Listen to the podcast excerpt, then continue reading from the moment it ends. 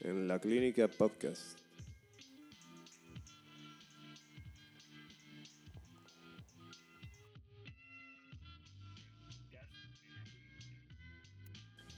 Hola, soy Jorge Marroquín y este es el podcast de la clínica. Gracias por acompañarnos en otro episodio. Esta semana tuve el gusto de conversar con Ale Garavito. La conversación fue bastante extensa porque siempre hay mucho de qué hablar y Ale se ha mantenido muy activa en su campo, diversificando sus actividades, manteniendo una misma línea. Ha sido como un motor que no para y mantiene un ritmo muy constante, en especial al escribir, en especial con los ebooks que arrancó ya hace un par de años y no ha dejado de publicar por su cuenta. Realmente admiro mucho esa constancia y esa comunicación tan eficiente que mantiene a través de redes sociales, que es algo que me gustaría poder absorber y aprender de ella. Y bueno, esta introducción la voy a hacer un, un poco breve porque la conversación es bastante extensa y espero que puedan escucharla. Bueno, y ahora sí, empezamos finalmente después de una buena tertuliada entre colegas. Cabal. Estamos con Ale Garavito, psicóloga clínica, escritora, eh, que seas public speaker también. Sí, cabal, eh, pues doy talleres, doy conferencias, aparte de la clínica, y el año pasado hice mi primer curso. Entonces ya estoy haciendo mis cursos también. Estuvo súper lindo. Y, y, mis ebooks. Ya este año espero sacar mi primer ya libro físico, físico. Mira, eh, estuvimos hablando un poco de todo. Yo decía, una cosa de lo que más admiro es esa constancia de los ebooks, porque, o sea, todos los meses se publica uno, todos los meses hay retroalimentación y ya sabes como que es un esfuerzo continuo y constante. O sea, hay que escoger tema, pensarlo, escribirlo, revisarlo y luego mandarlo al mundo y que se lea. Sí, sí, la verdad que como te, te había eh, eh, dicho un poquito antes, sí andaba con un poquito de miedo de, ay, ¿quién me va a leer? Nadie me va a querer leer, qué pena y impresionante que de hecho los primeros meses, yo empecé en enero del 2020, eh, yo lo hacía todo. Bueno, yo lo sigo haciendo todo, pero hasta los, los correos, ¿verdad? La, forma en la que lo hacías, bueno, si tú estás interesado, mándame tu correo. Y entonces, correo ebook, correo ebook a cada una de las personas. Y en marzo del 2020, fíjate que me lo pidieron. Tengo el número tan exacto porque yo tenía un Excel con todos los correos de la gente que me lo pedía. En marzo me lo pidieron 776 personas. O sea, tenía que mandar 776 correos, ¿verdad? Yo, no, hombre, esta onda está durísima, pues, y aparte la clínica, yo dije, no, esto no, no me da chance, y ahí fue cuando decidí empezar mi página. Entonces ahí ya se me abrió el espacio para ya tener ya como una imagen más formal, ¿verdad? Mi logo, etcétera, etcétera, para la página. Y ahora ya están ahí en la página y la gente los descarga. Entonces ya no tengo que estar mandando correo por correo, pero sí fue, ha sido una aventura esto de los ebooks. La verdad ha sido una cosa lindísima. Yo creo que yo vine a este mundo a ayudar. Es una de, de, de mis misiones, por así decirlo. Y mis ebooks o, o, las cosas que he escrito me han permitido alcanzar a más gente y poder ayudar a más gente que probablemente tal vez nunca voy a conocer o nunca me van a conocer. Pero ya creo que esa es la gracia o digamos una de las ventajas de esta época es que todo se potencializa un montón, porque digamos... 700 personas en un cuarto no caben, pero digamos que en redes sociales uno tiene un alcance para 700 personas, digamos, 700 personas no, no te caben en la mente así, pero te da chance como que de generar como que estas interacciones con gente que antes hubiera sido imposible. Por supuesto, cabal, ¿qué es lo que te digo? Esto me permitió tener más alcance que no hubiera podido tener jamás dentro de un espacio solo de la clínica, ponete, pues, o sea, ¿a qué horas vas a atender 770 pacientes, pues? Sí, no, alcanzan las horas de la semana, o sea... Más. Y también otra cosa que a mí me parece bien chilero es como el trabajo en clínica debe a ser uno muy como ermitaño, como, o sea, casi que paciente, supervisor y ya. Y hay poco chance como para interactuar así con colegas, con gente que está haciendo otra cosa, porque, o sea, no alcanza el tiempo, pero de repente em, empieza a hacer esto de que tenés tu página y interactúa con la mía y como que te mandas un mensaje o, lees que alguien escribió algo y decís, ah, no había pensado en eso. Y entonces como que se alimenta más como el gremio, ¿sabes? Cabal. Sí, yo creo que no debe de haber, hay mucha gente que, que lo ve entre colegas como competencia, ¿verdad? Em, me pasó eh, cuando yo empecé a sacar mis ebooks y todo esto, que otra persona empezó a sacar unos ebooks y que luego era muy parecido al mío y mira, no te decía la cantidad de gente que me mandaba, mira lo que está haciendo esta persona, eh, que te está copiando, que no sé qué, que no sé cuánto. Y, y, la verdad yo no sé si me estaba copiando o no me estaba copiando, pero lo importante creo yo no es vernos como competencia, sino es ver cómo nos unimos entre psicólogos para ayudar y llegar a más gente al final eso es lo que queremos, se supone, ¿o no? Como ayudar a la gente. Así que qué lindo poder coincidir contigo también y poder saber, como te decía hace un rato, qué lindo saber de que tú eres una persona que se dedica a, niños, ¿verdad? O que es parte de tu trabajo también, que yo no hago, o sea, yo no trabajo con niños para nada y saber de que, hey, aquí estoy yo también para apoyarte, cualquier cosa y para referirte a niños que definitivamente yo no puedo ayudar, pero tú sí, ¿verdad? El poder complementarnos. Sí, ¿no? Y que creo que antes había como mucho esa, bueno, digamos que la idea de ir a un psicólogo antes era como que un poquito casos extremos o el tabú de que no se enteren y entonces creo que estaba esa mentalidad de acaparar y decir como, o sea, no sé, la, la, chamarra está escasa y no nos alcanza a todos, entonces jalo más para mí.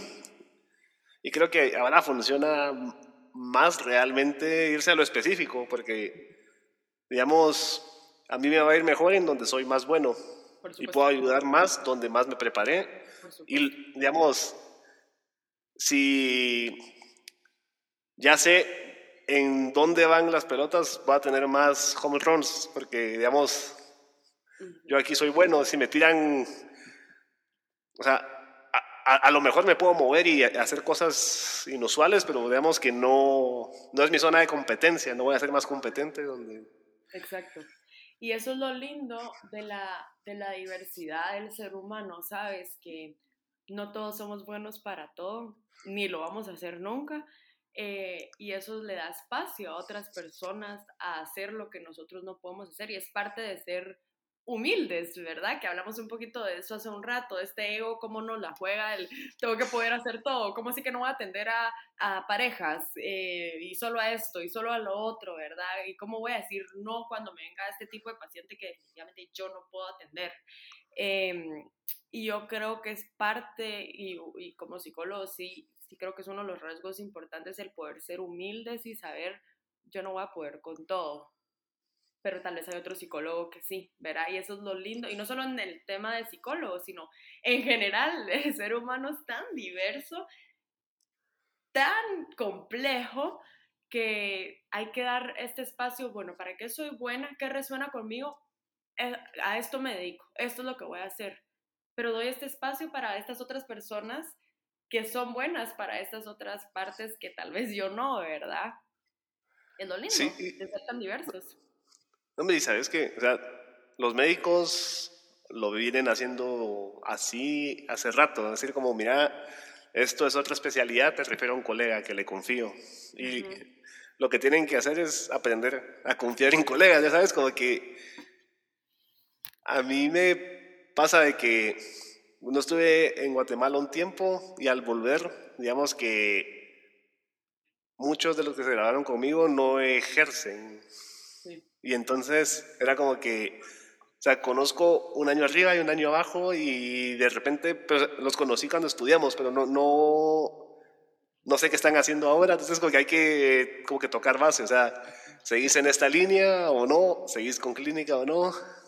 ¿Conoces a alguien que haga esto? Y de repente bueno, no solo con psicólogos, digamos que hay que saber de psiquiatras, hay que saber de nutricionistas, nutriólogos, o sea, de repente se hace tan amplio la especificidad que se, se, vuelve algo así de, bueno, yo conozco el trabajo de estas personas y creo que los puedo referir a alguien que lo necesite. No, y es importante también saber eh, con quiénes, con qué otras personas trabajamos. Yo trabajo solo con mujeres, ya te lo había mencionado, y en algún momento tuve que saber o tuve que investigar o, sí, saber cómo, con qué ginecólogo iba a trabajar yo también, ¿verdad? Más que yo solo trabajo con mujeres. Y el momento que me di cuenta de la importancia de esto es que tuve una paciente que tenía una, una enfermedad de, de transmisión sexual y yo no sabía mucho de lo que ella me estaba contando y así como, no sé qué es esto, ¿verdad? Y un hombre súper extraño entonces yo ahí dije, tengo que tener a un ginecólogo al que yo pueda también ir cualquier cosa y al que yo pueda referir también cualquier cosa y trabajar juntos. Y es bien importante el, darnos este espacio de, tengo que aprender más de esto, de esta persona que sí sabe, para yo hacer mejor mi trabajo. Y después de esta sesión hablé con, con este ginecólogo, tuve una cita con este ginecólogo, de hecho, pues telefónica, ¿verdad? en donde él me, me, me, empapó del tema, pues, porque dije, yo no puedo estar teniendo a esta persona enfrente mío y yo no saber de qué me está hablando, ¿verdad? No, y eso, digamos que mm, mm, lo que decías de la humildad es decir, no me las sé todas y cuando no, me cuando no sepa, voy a decir que no sé y voy a buscar, porque Exacto. a veces hay como que esta cosa donde a uno le da como pena, no sé si te ha pasado así como eh, que un paciente te pregunta, ¿sabes de tal cosa? Y uno así como, eh, no. y te toca instruirte. Lo, lo, bueno de trabajar con niños y adolescentes, en especial los adolescentes, es que ellos son como detectores de genuinidad y si no sos genuino, te, te, lo van a oler muy fácil. Entonces, digamos que a veces hay palabras que ya no significan lo mismo, hay nuevos modismos que, digamos, yo ya me fui de donde está la onda, entonces digamos que les te preguntan algo, no sabes, y, o, o es como que para ellos yo soy como que el anticuado, entonces como que dice, a ver, te voy a explicar un poquito porque estás fuera de lo que, lo que está cool, ¿no? Entonces como que ellos son un cheque valego constante, así como que Digo que... que tú que, que, trabajas pues con niños y adolescentes, ¿verdad? Y está esta diferencia de edad, eh, te topas más con eso. Tengo, yo tengo un sobrino que tiene nueve años y él a cada rato dice XD. XD, XD, XD, y yo, ¿qué puchicas es XD? ¿Cómo así? Hasta que mi hermana me explicó que en un juego, no sé, Fortnite o estos juegos, eh, se dicen esto porque si tú pones la X y la D, o sea, en escrito es como que alguien riéndose, entonces XD es, me estoy riendo, yo, no, reíte, o sea, no digas XD, ¿qué es esto, verdad? Entonces sí me imagino que te topas mucho con, con este tipo de cosas que, que nosotros cuando tal vez teníamos la edad de ellos o éramos adolescentes no conocíamos, ¿verdad? O no hablábamos de esa forma. De plano así le sonábamos a los adultos, digamos que... Porque, no sé, ahora los niños hablan en memes. Es una cosa muy curiosa porque no es que te los enseñen, sino que te los relatan. Como el meme de, no sé qué, el meme del pollito. ese no lo conozco, es que salió ayer. Y es como que, ah, ok. O sea, y, y si pensás que estás en sintonía, ya vas como cinco pasos atrás porque ya cambió. Según tú ya ibas y que así no. Sí, ¿no? Y que digamos que ellos te van a decir, o sea, todavía venís atrás. Ajá. Pero sí, digamos que ahí se apaga un poco el ego, como que decir como que bueno, no, No me las puedo todas, pero está bien. Sí, y es un trabajo constante el, trabajar con, este ego, ¿verdad? Y que, sobre todo como psicólogo, si te lo contaba ahorita que estuvimos hablando bastante, el, el que tienen como un entrenador, ¿verdad? Tú decís, ah, bueno, mi entrenador tiene que estar fit, ¿verdad? La nutricionista, fijo, tiene que comer bien. Entonces el psicólogo, fijo, tiene que tener una vida perfecta, ordenada y tener todas las herramientas y el ser el, el, la persona más con mejor autoestima, que comunica de la mejor forma, que sabe poner límites, que es, y, y está esta expectativa, y, no estoy diciendo de que no tenemos que trabajar en nosotros, por supuesto que yo creo mucho que el, el psicólogo tiene que tener su proceso también personal, yo tengo mi proceso también personal aparte, ¿verdad? Eh, pero existe mucho esto de, de, esta expectativa de mi psicólogo las puede todas, ¿verdad? O sea, mi psicólogo va a tener una vida súper perfecta y, y, cuando nos topamos el, hey, no, no sé todo, hey, en esto me está yendo mal, ala, en esto metí la pata, ala, nos topamos con este ego de que tenemos que aprender a dejarlo a un lado y saber, sigo siendo humano, sigo siendo humano. Y sigo aprendiendo a ser humano el título no te hace dejar de sufrir la experiencia. Por supuesto. Que pues la experiencia te entra por la piel casi siempre, ¿no? Digamos que hay veces que uno tiene las cosas más resueltas y siempre pasan cosas, ¿no? Digamos, ahorita estábamos hablando un poquito antes de el COVID, te decía que terminé el año con COVID, tú que lo, empezaste con COVID. con COVID. Pero que de repente o sea, a mí me tocó decirle a pacientes que no íbamos a tener cita presencial porque todavía estaba positivo. Y recibí de ellos como mucha atención y empatía. Decir, ay, no, sí, mira, espero que estés bien. Y como que al rato ellos me preguntaban a mí cómo estaba yo. Entonces me pareció como muy, decir como, ah, bueno, la verdad es que se me olvida de que también hay algo en ese vínculo que ellos alimentan para mí, ¿sabes? Como que, o sea, sí uno trabaja para ayudarlos, para sostenerlos y acompañarlos en cosas, pero como que también eso a, veces devuelve y devuelve desde ese lado humano, que a ellos también les importa, sienten algo para que tú estés bien. Sí, cabal. Al final yo creo que o yo personalmente sí me he dado cuenta que uno aprende también muchísimo de esos pacientes. No sé si te ha pasado de que terminas una sesión y dices, a la madre, yo aprendí un montón también en esta sesión. Sí, digamos, a, mí me encanta el trabajo de, con niños por eso, porque son unas genialidades. Vemos, un niño una vez me dijo que tenía como indigestión de emociones. Wow. ya sabes, es un concepto bien fuerte y como cuando me lo dijo yo, sabes, como que lo oí y dije, esto es como que está muy cargado y es muy preciso, muy fuerte, muy fácil de entender. Y me lo dijo un niño de nueve años que fue genial. Y así, digamos, de repente me dicen cosas. Yo digo, wow, este también dice algo y cada vez me hace más sentido lo que ponía Winnicott en su libro, ¿no? de que este es un agradecimiento a mis pacientes que me pagan por enseñarme. Wow, sí, lindo, lindo. Y con niños me imagino que, bueno, yo no, yo, el único momento donde estuve trabajando con niños fue haciendo mis prácticas en, en la U. De ahí yo no he trabajado con niños. Pero, eh, como te mencionó, y como te mencioné hace un rato, eh, tengo mi sobrino y es increíble lo que uno le aprende a los niños, que uno conforme va creciendo va perdiendo. Eh, hace tal vez en noviembre, creo que hace tal vez unos dos meses, llevé a mi, a mi, a mi sobrino con dos amiguitos a un picnic y otra amiga colega que también es psicóloga.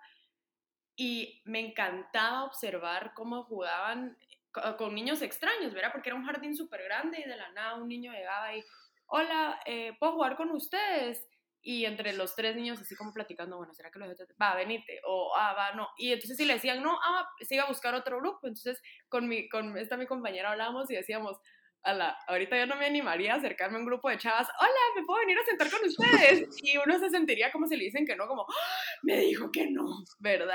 Y, y siento que hay tanto que aprenderle a los niños que conforme vamos creciendo vamos perdiendo y hay tan, tantas cosas tan lindas, tan naturales de un niño que, que no hay que dejar de tener.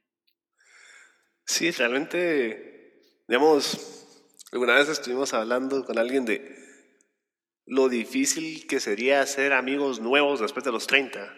Mm. Porque, digamos, los niños no se la piensan, es, ven a alguien que es más o menos de su tamaño y cuando son muy pequeños ni preguntan, solo le tiran la pelota y se la devuelven y ya son amigos. Y después se abrazan y dicen, mira, este es mi amigo. No, no hay mucho filtro, ¿no? Después pasa eso de decir como que, mira, no sé qué están jugando, puedo jugar con ustedes. Te preguntan sí o no. Después un poco más grandes, como que tiene que haber interés en común. Ya en los 20 uno socializa de otra forma, pero en los 30 si no es por el trabajo o por algo, y, aún así, no, no, siempre está ese espacio como para ser amigos, ¿no? Como que son peers, pero no son amigos, amigos. Sí, es que hasta con este ejemplo que tú pones de, ni siquiera le preguntan, le tira la pelota, es como si ahorita estoy en un café y miro a una persona ahí sentada y solo me llevo a sentar con él a su mesa, sería, hasta sería extraño, sería esta persona porque se está acercando a mí y para un niño es va, digámosle, pues, qué alegre que te acercaste. Sí, digamos, si estuvieras con un grupo de amigas y llega una chava desconocida y dice, hola, eh, me quiero sentar con ustedes, sería muy raro, aunque uno esté como abierto a la experiencia, decir como que eh, vamos a ver, pero de repente es como, hay algo que te da desconfianza y pues posiblemente es por el contexto de Guatemala o yo qué sé, pero... Sí, recordemos también que estamos en un, en un país eh, que es más, creo que hay muchos juicios acá, que es un país mm. con más juicios y más cerrado. Fíjate que estuve hablando con un amigo, me pareció súper, me pareció increíble, la verdad. Estuve hablando con un amigo em, que desde, no sé, desde que tal vez tenemos unos 14, eh, 15 años nos conocemos y él al graduarse, bueno, se fue a los Estados Unidos, etcétera, etcétera, y ahora vive allá con, con su pareja, hombre. Llevan cinco años juntos, él ya se quiere casar con él y todo, y a mí, yo lo invité a mí, a mi apartamento hace tal vez un mes, más o menos. Pero a mí lo que me llamó la atención es que él me decía, y él vino a Guate unas dos, dos tres semanas y me dijo, al es que se siente el juicio, se siente el juicio, solo con estar acá se siente el juicio y yo aprendí a ser yo hasta que salí de Guate, porque acá no me iban a aceptar, no me iban a aceptar. Y de hecho todavía siento esto de que cuando vengo o vengo con mi pareja, que ya vengo con mi pareja, esta, este juicio, esto, uy, estas personas, qué onda, ¿verdad? Que, que de hecho sí, ya se ha abierto un poco más ese tema, pero yo creo que Guate es un lugar con muchos juicios. Entonces, regresando a este ejemplo que decíamos, hola, me puedo sentar acá con ustedes, estoy segura, y me incluyo de que yo también diría, uy, ¿qué, qué onda es esta persona que solo vino a, hola, me puedo sentar con ustedes y nos conoce, ¿verdad? Eh, ni nos conoce, entonces sí, hay algo que he aprendido, y de hecho lo empecé a aprender recientemente, hace tal vez unos 6, 7 meses, que empecé a meditar mi maestra de meditación me decía, me dice, cuando respiro, me dice respira sin juicio. Y repite mucho esto, respira sin juicio. Mm. Y yo dije, sí, yo hasta me juzgo cuando respiro. ¿Será que estoy respirando bien? ¿Será de que estoy contando bien hacia adentro, hacia afuera? ¿Será que de verdad estoy poniendo mi mente en blanco? Y dije, wow, de verdad que el juicio está en todos lados, hasta para uno mismo. ¿verdad? Y, y, es importante, creo yo, trabajar en eso, sobre todo como psicólogos. Bueno, pues saber desprender, digamos, a mí una vez me contactó alguien por internet que estaba buscando como psicoterapia. Dije, sí, quedamos. Y ahí me dice, pero mira, eh, soy gay, ¿hay algún problema? Y yo, no, seguro. Yo, no, o sea, ¿te está dando problemas eso? No, no, no, pero solo quería saber. Yo, ah, va, no, sí, dale, puedes venir. Y venía como con la defensa muy alta de... Y, y, seguramente en algunos otros lugares la ha haber pasado mal. Y seguramente es algo que uno dice como... No sé si... No con vergüenza, pero con mucha cautela, porque no sabía cómo iba a ser la reacción, ¿sabes? Como que... Y como que las primeras sesiones fueron muy así de... Sí... Digamos, en lugar de decir mi novio, decía eh, mi pareja y luego tenemos el, el, nombre. Entonces era así de que, ah, bueno, tu novio. Bueno, sí, mi novio. Porque como que, digamos, creo que todavía hay muchas cosas muy conservadoras y creo que se, se está cambiando porque al final ya no están en secreto, por lo menos, digamos que eso ya, ya es un avance. No a todos les parece la idea, pero digamos que ya, ya avanzamos de los noventas, ¿no? Sí, bueno, yo que, que, trabajo solo con mujeres, me, ahorita que estabas contando esto, me pasó con una paciente que de hecho cuando llegó a mí, su motivo de consulta era algo del trabajo. ¿verdad? Y así estuvimos unas tres, cuatro sesiones hasta que me dijo, no, hombre, mira, yo no vine por esto, pues yo vine porque a mí me gustan las mujeres y tengo esta novia que ella de hecho es bastante, su novia es bastante conocida en Guate, entonces eh, lo, lo, tenemos en secreto, yo no puedo con esto, y yo no sé si esto está bien o si esto está mal, y, y me pareció interesante que ella vino con otro eh, con el motivo de consulta del trabajo, que no era eso, de hecho, como que ella solo todavía no se sentía, será, será, hasta que en la cuarta sesión fue como, mira, pues mentiras, yo no vine por esto, pues yo vine por otra cosa. Es que a veces es bien difícil nombrar las cosas, como... Nombrarlas. A veces decir algo ya es acotarlo, ¿no? Como que darle forma, como que Definir es limitar y limitar es como contener. Y hay veces que el afecto está como descontenido, digamos,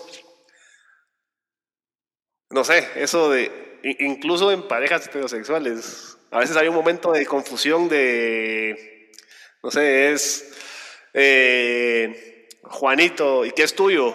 Ponerle nombre a eso, o sea, hay gente que la, pasa mal en eso, ¿no? Digamos que a veces pasa que le dan muchas vueltas como para decir lo mismo. Es como que, bueno, es con quien me veo, con quien nos vemos los fines de semana, estamos juntos, eh, pero es una amistad, pero pues, o sea, sí me importa y no veo a nadie más. Le puedes decir novio, es que todavía somos novios, ¿qué te falta? Preguntar. Bueno, o sea, pregúntense y después vean qué son, porque al final no nos gusta limitarnos, porque no nos gusta sentir que nos limitamos, que creo que es una cosa diferente. Y ya ponerle un nombre a algo, a una relación, a algo que me pasa, digamos, aceptar que algo me pasa y decirlo es como todo un esfuerzo mental y como que contener muchas cosas en una palabra. Y es bien fuerte esto que mencionaste, el nombrar. Eh, es bien fuerte y es bien importante, creo yo. No sé si te ha pasado, lo has visto en clínica o, en ti mismo, ¿verdad? El poder nombrar estoy ansioso, por ejemplo, mm. le da ya un significado y hasta de cierta manera te da más equilibrio. Ya nombré esto, ya sé qué es esto que estoy pasando, ya sé qué, esto, qué es esto que estoy sintiendo. es bien importante nombrar es bien importante nombrar las cosas o lo que estamos viendo, nuestras experiencias, pero también como tú mencionas, está esta otra parte donde me limito. Entonces, bueno, si nombro que estoy pasando esto, ¿en qué me estoy limitando? ¿Verdad? Sí. Digamos, si me muestro vulnerable, no me voy a ver fuerte. Entonces la gente no va a pensar que me las puedo todas y ahí se juega el ego, ¿no? Digamos, de... Ahí está contando. Bueno. Hemos realizado, gente.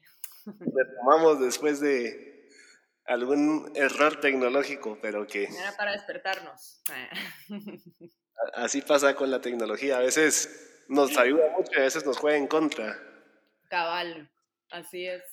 No sé si te ha pasado que estás en cita virtual y justo en el momento que se traba el audio es un momento muy importante y que ahí hay que jugarse el ego, también decir, mira, era bien importante y no lo escuché. Ajá, es, eh, me ha pasado y, me da como, no es que me dé pena, pero, o que la paciente está llorando y es como, ah, no le escucho y no la quiero interrumpir, como decirle, hey, para de llorar un rato, espérate, no te escucho bien, ¿verdad? Sí, son cosas que pasan virtuales, pero también presencial hay otro tipo de problemas, ¿verdad? Hay otro tipo de, de límites. Sí, realmente, o sea, siempre pasa, algo puede pasar, pero ponerle que, una vez me pasó que era como que a veces hay cosas que, como decíamos, cuesta mucho decir. Y como que algo estaba diciendo esta persona y era como que bien como bien central, ¿no? Como que estaba teniendo el insight y decía, es que siempre me pasó que... Y ahí se trabó. ¿Y uno qué? Y, y, yo dije, esto es lo más importante que ha dicho. Y ahora le voy a decir que no lo escuché. Y, se queda así como, y, como que tiene que volver a agarrar energías para volverlo a decir. Y dice que fue... Y eso es lo que a mí, no sé si te pasa, que, que a mí me da como esta pena o este malestar, no sé decir, porque cuando uno está triste o uno se está desahogando y es como, ahí está saliendo todo y que te digan, espérate, no, no te escuché, volver a repetir es como, como que siento que te interrumpe la línea de, de, de tus emociones, ¿verdad? Pero sí, pasa. No, y que hay cosas que son como de la ocurrencia. O sea, esto pasó aquí, ahorita, y fue. O sea, tal vez no va a volver a pasar igual, pero digamos que necesito saber para seguir. Pero sí, digamos que yo le apuesto mucho a lo virtual, porque me encanta el alcance que uno puede tener. ¿no? Digamos, no hay que ir físicamente a ningún lugar y no hay que atender físicamente de ningún lugar. O sea, realmente refuerza la idea de lo más importante en el trabajo de clínica es el vínculo. y el vínculo se puede hacer en cualquier lugar. Depende de mi capacidad de hacer vínculos y hay gente que eso, eso es lo que, lo que trabaja precisamente al ir a terapia, es su capacidad de hacer vínculos a través de, haciendo, de hacer el vínculo terapéutico.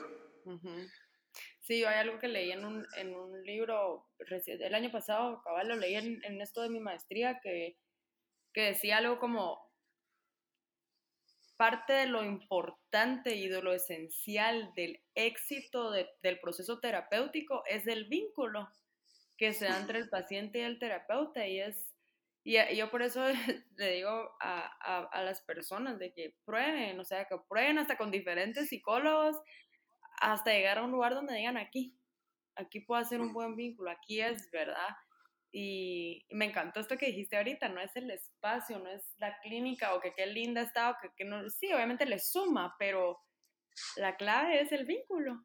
Y eso es diferente para cada quien. Tú vas a formar un vínculo con un paciente de una forma, pero con otro paciente vas a formar un vínculo de otra forma.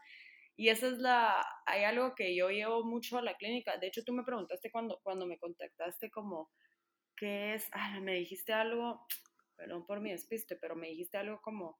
¿Qué es lo que más habita la, ¿Qué es lo que más habita? Eso, eso. Y yo me quedé pensando en eso que me preguntaste y ahorita me recordé y yo creo que es la unicidad del ser, que es tan, cada paciente es tan único, tan diferente, con diferente eh, crianza, con diferentes experiencias, con diferente todo, que esa terapia va a ser única por más de que digas, ah, este caso es similar a esto porque pasaron, es diferente. No podés tratar a dos pacientes de la misma manera porque ahí ya estás haciendo, con alguno de los dos ya lo estás haciendo mal. Y eso es lo que más habita, creo yo, en, en, el espacio terapéutico o debería de habitar, la unicidad de cada paciente.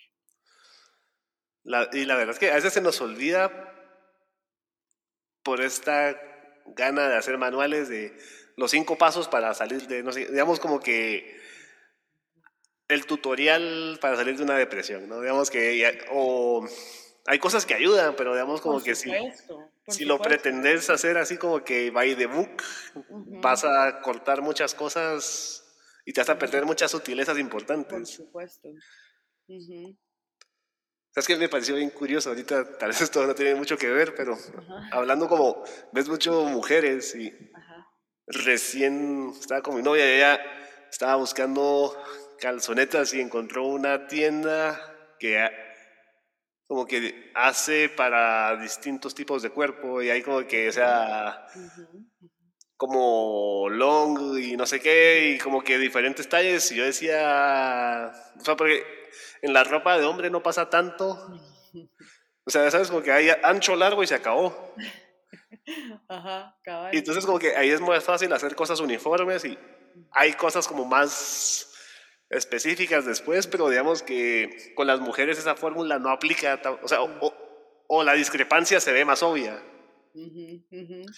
Fíjate que escuché, escuché, leí un, no sé si es meme eso o, o, qué, pero ayer, ayer o anteayer leí en Instagram, ahorita me recordé que mencionas eso, que para las mujeres está esta crema para los párpados, esta otra para esta parte, esta otra para... Y, y, el chiste era que para el hombre está este que lo puedes usar de shampoo, de gel, de esto, de lo otro. Entonces me dio risa, ¿verdad? que al final sí, el, sí el, en sí el ser humano es súper complejo, creo yo. Eh, pero, o tal vez porque yo trabajo solo con mujeres, sí, sí, y he leído mucho acerca de la diferencia entre el el hombre, la mujer, hasta el cerebro está hecho de forma diferente, como, como el hombre es más de A a B y puede llegar de A a B así, pero la mujer está A y B y va, aquí llegamos pues. De hecho yo leí un estudio, ay perdón que te interrumpí, que ibas a decir algo. Em, me pareció curioso, ¿verdad? De que tal vez en general el porcentaje de la infidelidad es más en el hombre pero la mujer es más pilas para ocultarlo, porque ¿Ah, la, mujer, la mujer se pone a pensar en un montón de escenarios que el hombre no. Y el hombre a veces lo cachan de formas tontas, ¿verdad? Que el lipstick acá en la camisa. Y es como la mujer ya hubiera metido a lavar eh, la, la, camisa. Yo no estoy apoyando para nada la infidelidad ni nada, pero eh, me pareció súper interesante este, este estudio de, de, la mujer que se cree, Ay, no es que el hombre es infiel, esto y lo otro, que se generaliza mucho esto, porque al final hay de todo en este mundo, pero que la mujer es más pilas para ocultarlo por su forma de procesamiento, de procesar pues lo que pasó, ¿verdad? No, y si eso, a veces se nos olvidan las diferencias de género, que, digamos, no es poner uno arriba de otro, sino solo es como diferente, ¿no? O sea, funcionan diferente.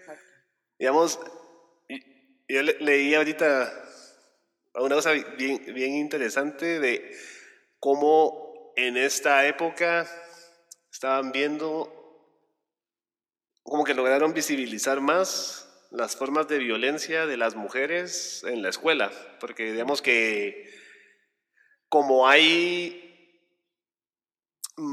más interacción virtual.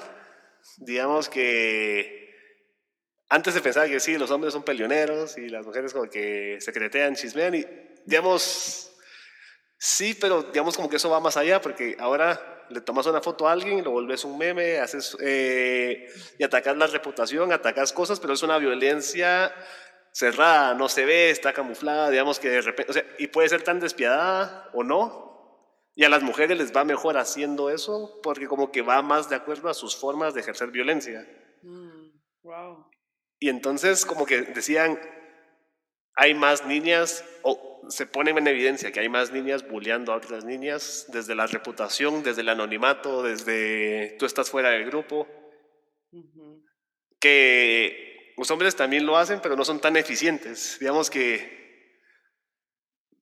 el, chico lo manda desde su propia cuenta, entonces queda descubierto de primero. Entonces las chicas lo que hacían era el email anónimo de no sé qué, y entonces cinco eran la misma cuenta y las cinco la, la targeteaban. Entonces como que la, el bullying era más eficiente porque, ¿sabes? Era cinco mentes maquinando.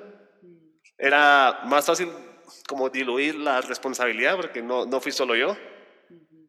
Y al final también era como muy difícil de encontrar quién, quién fue quién, porque como que decías esto, pensaron todos los caminos para ser descubiertas, entonces como que ya pensaron muchas posibilidades, digamos que y digamos a los chicos que encontraban haciendo ciberbullying, de una vez era que yo te lo mandé desde mi cuenta, entonces era, era fácil que... más fácil. Sí. Mira, hay de todo, obviamente no podemos generalizar en que las mujeres son más pilas para esto, los hombres, como tú dices, somos diferentes. Ahorita que mencionabas esto, me llamó mucho la atención que fíjate que tuve un caso de una paciente que ella estuvo metida en un chisme que fue bastante conocido acá en Guate, que sabes que en Guate hay hay muchos chismes, ¿verdad? Y uno dice, de verdad, uno ya no, mejor ni sabe qué creer. Em, y lo interesante que, que, yo fui notando conforme pasaban las terapias, ella me contaba ciertas cosas, es que el diálogo de las mujeres hacia ella era muy fuerte. Es que tú hiciste esto, pasaste esto, o está saliendo esto, que no sé qué, y para el hombre era como, ay hombre, ya, ya va a pasar, y esto, que no sé, como que era mucho más lo que a ella le afectaba o, o, los, o los, sí, las cosas que le decían que más le afectaba venía de una mujer, porque el diálogo era más fuerte, era más, con mucho más juicio, con mucho más detalle. El del hombre era esto y ya, ¿verdad? Y me llamó mucho la atención eso, el, darme cuenta que de verdad lo que se repetía, lo que le afectaba mucho a ella, venía mucho de una mujer. No mm. necesariamente de una solamente, sino en general de la mujer porque se detallaba más todo este chisme, todo esto se hacía como más grande y para el hombre era como, ay, ya, pues ya pasó que le peleé, ¿verdad? Pues que era lo fáctico, o sea, sí pasó esto, ya. Ajá. Y, lo otro era como que, y entonces todo lo que pasó y, lo que implica. Esto y implica eso, entonces ella hasta venía con miedos de que ni estaban pasando pero estos miedos se generaban por el diálogo siempre con, con una mujer. Me, me pareció súper interesante y, y, sacamos esas conclusiones, así como te das cuenta que, hay que, que, esto que te está pesando viene de estas amigas o de estas mujeres y de esto que te da paz viene de estos hombres que te lo hacen ver más simple, ¿verdad? Sí, pues como que uno simplifica las cosas y le agrega complejidad al otro lado, digamos que... Pero me parece bien interesante que sea, no sé si es el modo de funcionar, no sé si se alimenta con la sociedad, pero como que llega un momento en el que esas diferencias se hacen marcadas, ¿no? Digamos que... Y bueno, dentro igual, mujeres, hay mujeres de mujeres, ¿no? Decías, está la unicidad de que hay el extremo más fuerte puede ser la que más se complica las cosas y la mujer que más se simplifica las cosas y lo, que pasa en medio. y por eso te digo que eso es de lo que más, eh, cuando tú me hiciste esta pregunta de la clínica, es de lo que más resonó en mí, la unicidad del ser humano. Es que no nos podemos, no nos podemos decir, ah, es que yo soy solo esto, o las mujeres son esto y los hombres son esto, porque o mi caso se lleva de esta forma, o este duelo tiene que ser de esta forma, porque es que cada caso y cada ser humano es tan único que no lo puedes encasillar.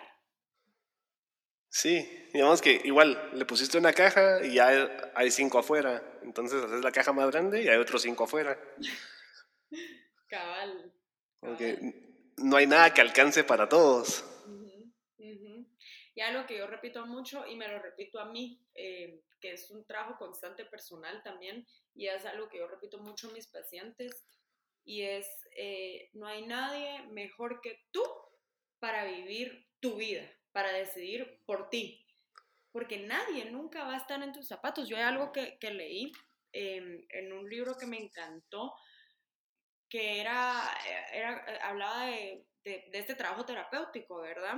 Y de que por más de que ves miles de años trabajando con una persona y que te cuente esta parte tan, tan íntima, tan, tal vez sus secretos más oscuros, si lo quieres ver así, tú nunca vas a terminar de conocer a tu paciente, porque no hay nadie más que tu paciente que duerma con el mismo, que despierte con el mismo, que llore con el mismo, que se ría con el mismo, que tenga sus pensamientos, que probablemente cosas que nunca va a sacar Entonces no hay nadie más que tú para vivir por ti, para decidir por ti, porque nadie nunca va a estar en tus zapatos, como no hay nadie más que yo, Ale, para decidir por mí, Ale, para vivir por mí, Ale, porque nadie nunca va a estar en, en mis zapatos, ¿verdad? Y, y yo creo que es bien importante transmitirle eso a los pacientes porque lo lindo de, de, de, vivir es vivir con esa libertad y con esa responsabilidad, por supuesto, de yo estoy tomando las riendas de mi vida, ¿verdad? Sí siento que a veces se da mucho en clínica este, dependo de mi psicólogo. Mm. ¿Qué pensará mi psicólogo? ¿Será de que mi psicólogo haría esto? ¿Y qué importa lo que haga yo? Lo que importa es tú vivir lo que tú quieres vivir, ¿verdad? Nunca te han dicho, hoy sí me vas a regañar por esto y te cuentan algo y es como, mm, ajá. Ajá. Sí, me pasa, me pasa mucho. Me pasa mucho que me dicen eso. O hoy sí me vas a felicitar y es como que es, es tentador decir así como que, ah, bien, pero como que, como que ya sabes, como que ya no pasó atrás de, no, o sea, qué bueno que lo, lo hiciste, pero... Porque estaba pensando Económicamente sería genial generar dependencia, porque nunca se van. Pero digamos que no se supone que esto, porque si al final te terminaran necesitando, no los volviste más fuertes. Por supuesto que no. Y entonces es como que esto se supone que es como algo que se hace un tiempo para que puedas ir a hacer cosas por tu cuenta y si necesitas volver, volver, pero digamos que suena un poco raro, pero digamos que no me necesitas para hacer cosas, pero yo te, yo te puedo ayudar. Y cuando estés resuelto, cuando te sientas más fuerte para poder hacer lo que viniste a buscar, te puedes ir. Y que de todas formas, o sea, esto es importante, pero no, no es esencial, digamos que... Porque a mí a veces se me juega mucho esa cosa de el análisis interminable de que llevas tantos años y que, o sea, hay veces que sí, ese espacio funciona y tiene algo, pero como que no se supone que sea para siempre. Exacto. Exacto. Hay algo que yo hago mucho, en, bueno, primero el, el concepto de responsabilidad a mí me gusta mucho llevarlo a mi, al espacio terapéutico, el siempre regresarle la responsabilidad al paciente, porque yo no puedo permitir que me den la responsabilidad a mí de lo que hagan o lo que no hagan o qué hago, esto y lo otro. Y al final yo creo que un ser humano eh, pleno, no sé qué palabra usar, o sí, pleno, es un ser humano que puede jugar con esta libertad que tenemos con esta responsabilidad. Yo creo que es, es una, las dos caras de una misma moneda, ¿verdad? La responsabilidad y la libertad de, de, ir. Entonces a mí me gusta mucho regresar este tema de responsabilidad, tocar mucho este tema de responsabilidad en el espacio terapéutico. Y hay algo que yo, yo hago mucho con todas mis pacientes, de hecho, por supuesto que sé que cada paciente es totalmente diferente, eh, es yo dejo tarea. A mí me gusta mucho dejar tarea. Eh, y una de las razones por las que dejo tarea es para que fuera del espacio terapéutico el paciente esté haciendo algo. Mm. El paciente esté tomando las riendas de este proceso, ¿verdad?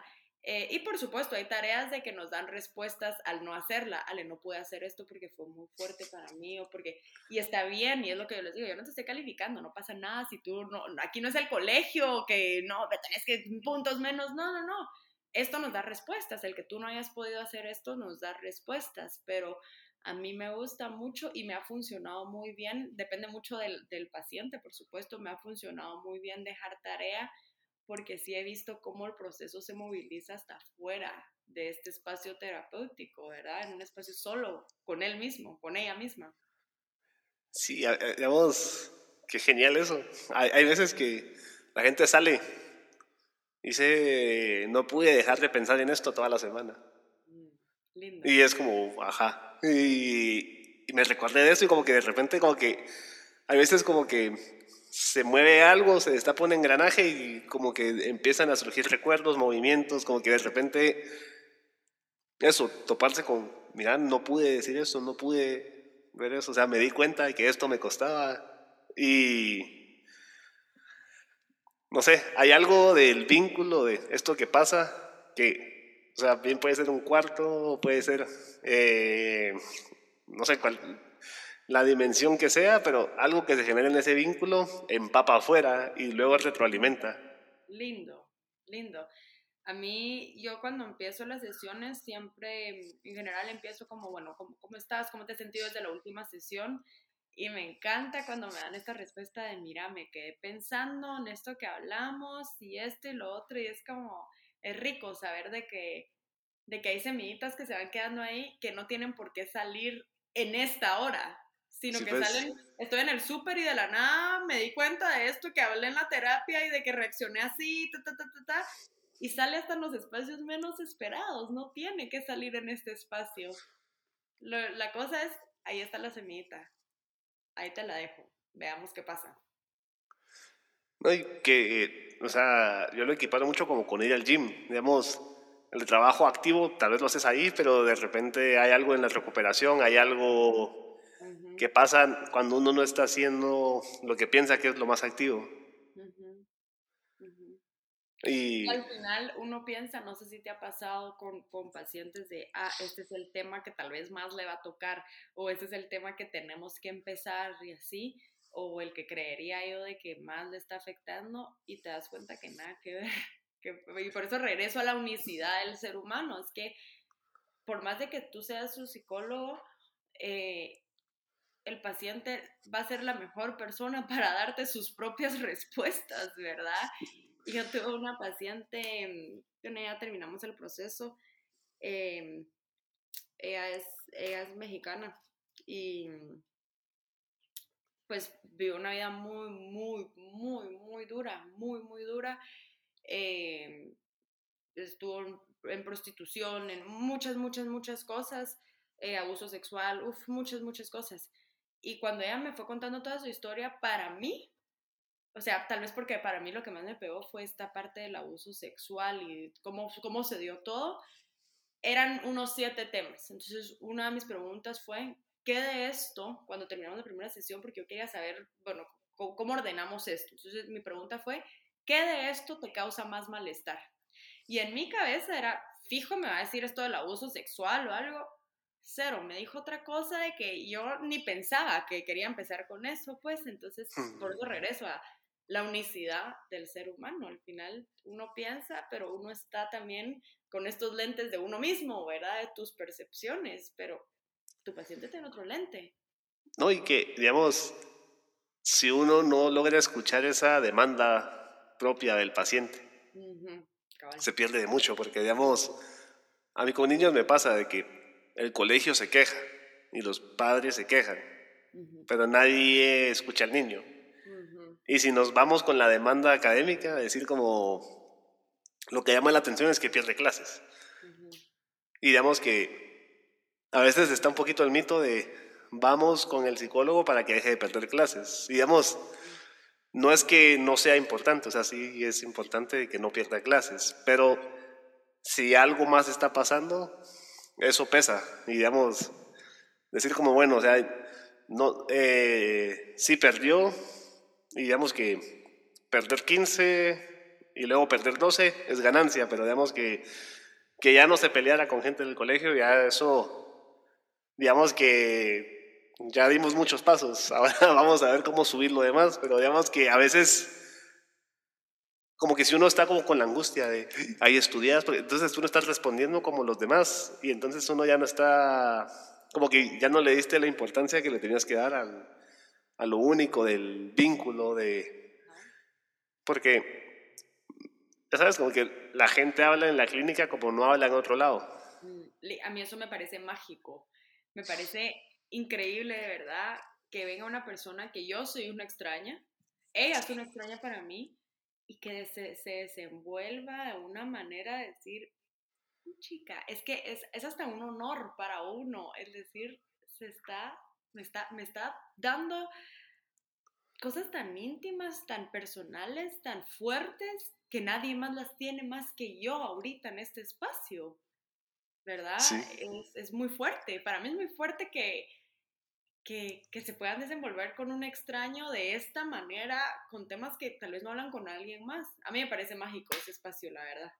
El poder. y, y, digamos que es un poco raro, digamos que cuando uno está del otro lado de la ecuación, ¿no? digamos que la primera vez que uno va a análisis, la primera vez que uno va con alguien y decir voy a hablar de mis cosas y de repente, o sea, cuesta, pesa y de repente como que te, te, te afecta de una manera distinta, pero decir como que, ah, y eso no lo podía decir en otro lado. Y o sea, eso, para eso es el espacio. O sea, aquí hay algo que uno, que uno sí, no sé, como que una cosa es experimentarlo de un lado, del otro o de los dos.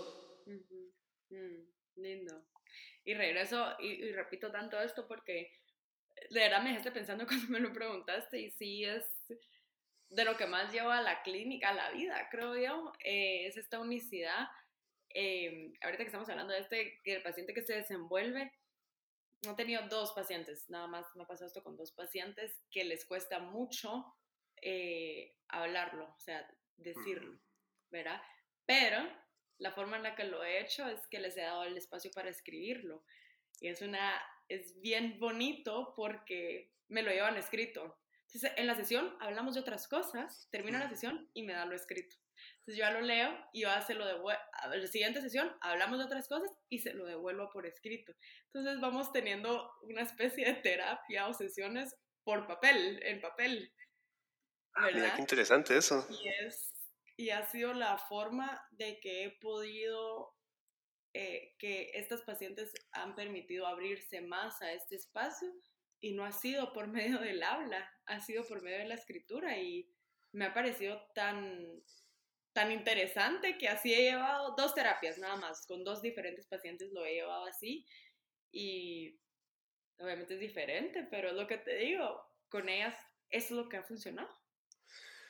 Mira, eh, a mí me encantan las cosas no convencionales, no digamos, no todo tiene que ser no convencional, pero se nos olvida de que, o sea, el mundo externo de adultos funciona en base de acuerdos. Y acordamos que el lenguaje verbal era el más privilegiado y se nos olvida también se puede escribir, hay otras formas de comunicar. Y hay gente que, digamos, ahorita con la pandemia pasó mucho de que hay chicos que les iba re mal en el colegio, les pusieron clases en línea y se volvieron geniales porque digamos que hay, las cosas que les costaban no era lo académico, sino que había algo del contexto de estar con otros, y, pero digamos, de repente hay otras formas de comunicación que se nos olvida que existen, ¿no? Intervenir dibujos, creo que es una de mis cosas favoritas, o pues todo lo pictográfico, ¿no? y hay cosas que intervenir así, no sé, como que hay Ahorita decías esto y decías, esta es una gran intervención que no sé si todos se animan a hacerla, ¿sabes? Porque hay gente que hubiera empujado a que hablara y tal vez hubiera estado lista, tal vez hubiera sido una intervención forzada o tal vez hubiera ido. Y entonces te, te perdés de la riqueza que tenía adentro en un medio que le funcionaba. Digamos que no sé si todos tienen la misma mirada puestas en todos lados, pero eso funcionó. Exacto, exacto. Sí, hay de todo y es re lindo porque tú no sabes qué te vas a esperar en este, en este espacio. Incluso con, una, con un paciente que tú ya conozcas, tal vez tú ya has preparado, ah, bueno, este tema hay que tocarlo o vamos a continuar con esto y de la nada te sorprende con, como lo que me decías del, del cocodrilo, ah, de que no, no ibas preparado con tu cocodrilo y, y, este pacientito te lo vino a pedir, ¿verdad? Eh, te sorprenden. Y que hay cosas que agarran mucho valor, no sé, o sea, digamos, pero como que uno tiene que estar dispuesto a jugársela también, como que, porque decías, si yo pienso hacer lo mismo con todas, como que ya perdí, como que no, o sea, los quiero hacer entrar a mi esquema. Y como que Mm, no es que esté anulando, pero en cierta medida sí anulo algo de su subjetividad. Tenía un chico con el que jugaba Scrabble, pero digamos que él era muy listo, entonces como que agregó muchas cosas que no está, o sea, digamos sobre las reglas originales era como, bueno, pero se puede valer español e inglés. Y eso ya le ponía un montón de cosas y digamos que llegaba un momento en el que él decía, si existe la palabra en la RAE, vale, pero solo puedes buscar cinco.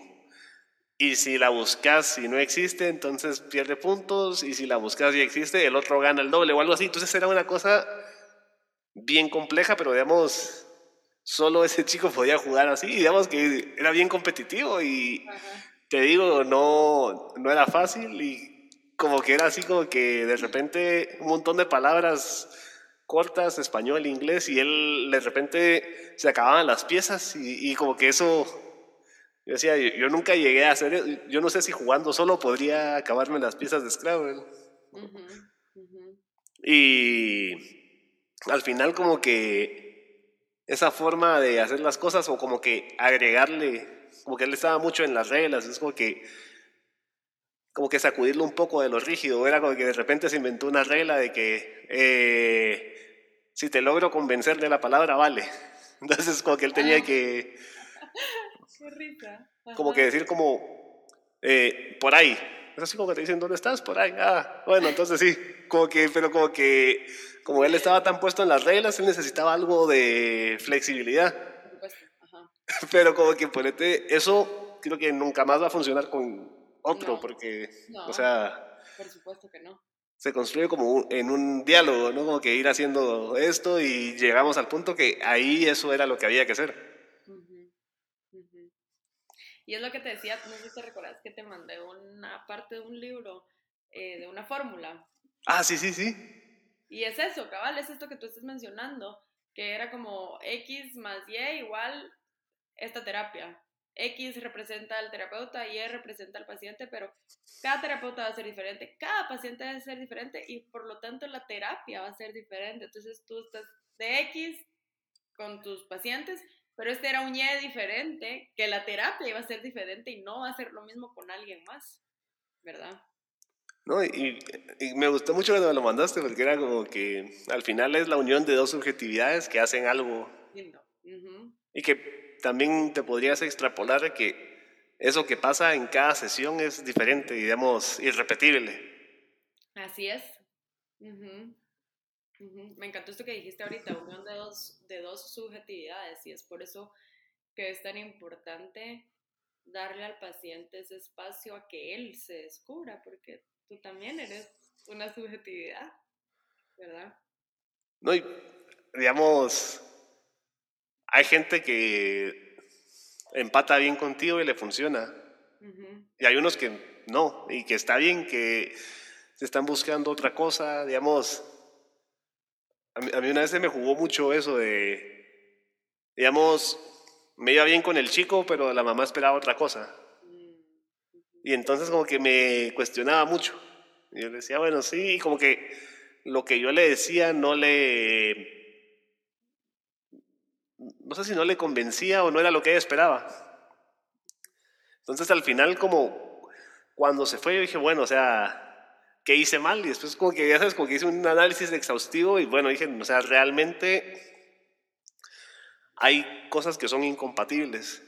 Por supuesto, y es que así es, y es parte de lo que mencionamos hace un rato también, el ego, que uno tiene que tener mucho cuidado con eso, ¿verdad? De repente un paciente se te va y entonces el, juego, el, ego te la juega, ¿verdad? ¿Qué estoy haciendo mal? Esto que acabas de decir.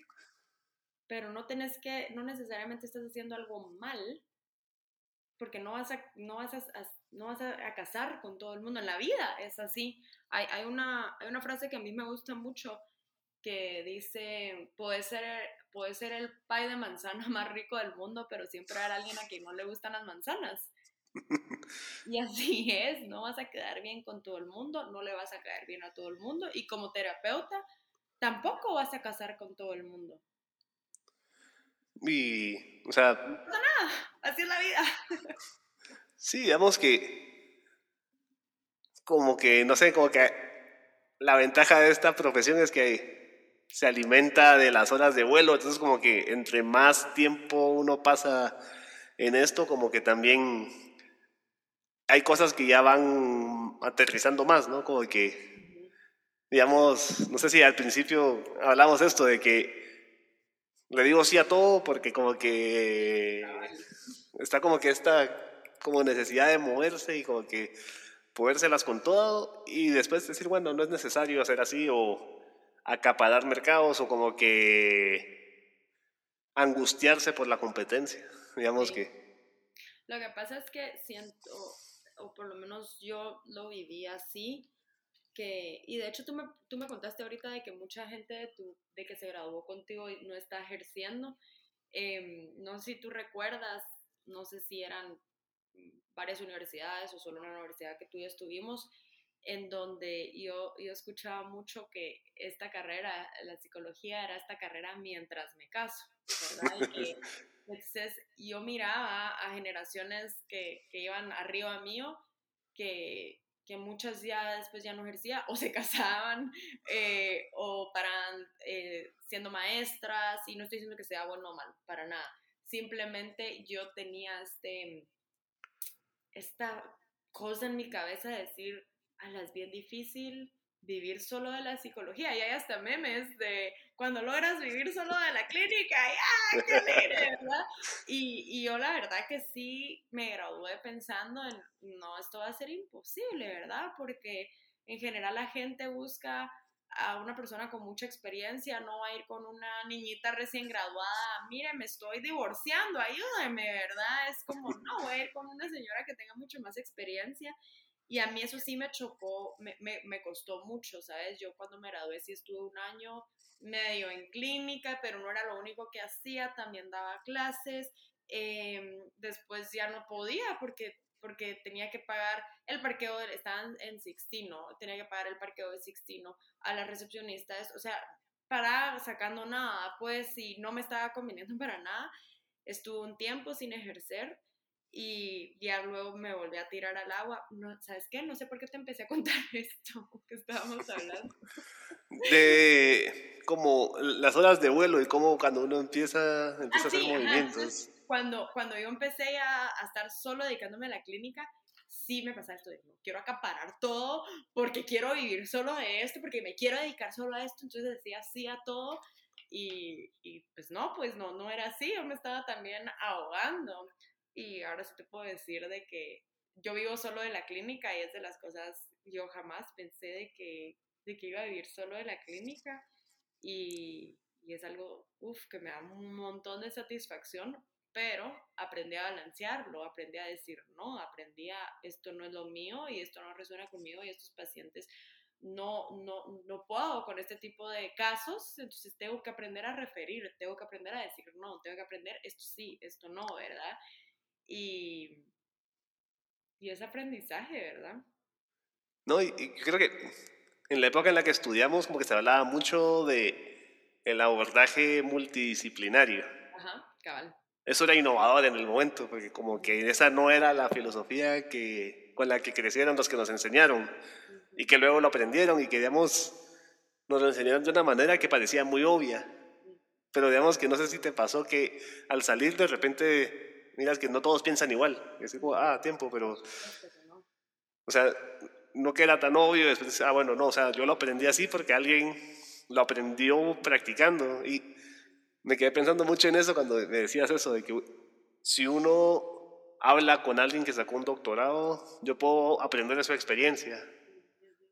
Y entonces, al final, uno aprende de la experiencia de alguien que tiene mucha experiencia, que eso también te, te, resuelve problemas antes de tenerlos. Así de... Sí, mira, yo la verdad que, como te mencionaba ahorita esto que, estás, que estabas hablando, en el momento que yo leí acerca de esto de tener un mentor, eh, de que si esta persona en 10 años con estos doctorados absorbió todo esto, tú lo puedes absorber en dos años, ahí empecé a buscar eh, a mi mentora, ¿verdad? Alguien con demasiada experiencia, ella tiene doctorados y de todo, y, y sí te puedo decir de que yo no tendría el conocimiento que tengo si no fuera por todo lo que le he aprendido a ella. Eh, he tenido casos súper duros que creo que yo sola no hubiera podido hasta el momento que, que se los llevé a ella, ¿verdad? Esto, esto está pasando y no tengo ni idea de cómo entrarle a este caso, ¿verdad? Y regreso al tema de la humildad, ¿verdad? De que cuando Leo te la juega, no, tú tienes que poder, ¿no? Como así de que estás pidiendo ayuda, pero en el momento que tenés esta humildad para abrirte a aprender, a, a decir, no tengo ni idea de qué hacer con esto, te volvés desde una ignorancia, la, la transformas en sabiduría, ¿verdad? Todos somos ignorantes en algo, todos somos ignorantes en algo. Y eso es de, los, de las mejores cosas que puedo hacer por mí como profesional, buscar una mentora para aprenderle y absorberle todo lo que le puedo absorber, toda su experiencia, pues. creo que, no sé, creo que nosotros nos recalcaron mucho eso de hay que supervisar como para mantener siempre como afilado la herramienta, no sé, como que... Ajá, ajá. Y eso, como que a veces se nos olvida de que aunque estemos ya con varios años en esto, siempre hace falta seguirse formando y seguir como consultando, ¿no? Como que digamos, no todo y no siempre, pero como que hay veces que uno tiene puntos ciegos que si no los pone a prueba, digamos que siempre los voy a tener. Sí, o algo ahorita que dijiste esto de afilar, que, que mi mentora me lo dijo una vez eh, cuando estábamos supervisando un caso, ella me, ella me cuestiona mucho y, y me pone nerviosa, pero me gusta, ¿verdad? Y que me cuestione tanto muchas cosas. Y ella me dijo, Ale, vamos a afilar más tu ojo clínico. Ahora la supervisión va a ser diferente. Tú me vas a traer los casos y me dijo que tenía que eh, traer este diagnóstico, esto acá, esto acá. Entonces yo, mira, me puse súper nerviosa cuando ella, porque me sentía así como si me estaba calificando y de hecho, de cierta manera sí era así, pero de verdad el supervisar o el ir con alguien que tiene más experiencia que nosotros, que va a haber gente que va a tener más experiencia que nosotros, como nosotros vamos a tener más experiencia que otras personas, pero así es la vida, así es lo natural de, de, de cualquier profesión, creo yo. En el momento que tú te dejas pulir o te dejas aprender de, de alguien con mucho más experiencia que tú, afilas tu ojo clínico. Y, y, es parte de lo que creo yo pues que deberíamos de buscar. Sí, digamos, de una vez fui a un grupo de supervisión y presentaron algo de un caso y estaban recién hablando de algo y la que supervisaba dijo, mira, y será no sé qué, no sé qué, y como que justo le pegó a donde era. Y dijo, Alarán, ¿cómo vio eso? Entonces se rió y dijo, horas de vuelo, chicas. O sea, como que realmente algo pasa, digamos que algo pasa en donde como que uno aprende a ver cosas. Y entre más lo miras, como que más hay cosas que uno puede ver con más facilidad. Y eso se hace, no sé, como que puliendo la escucha, puliendo... Porque al final decimos ojo clínico, pero todo entra por las orejas.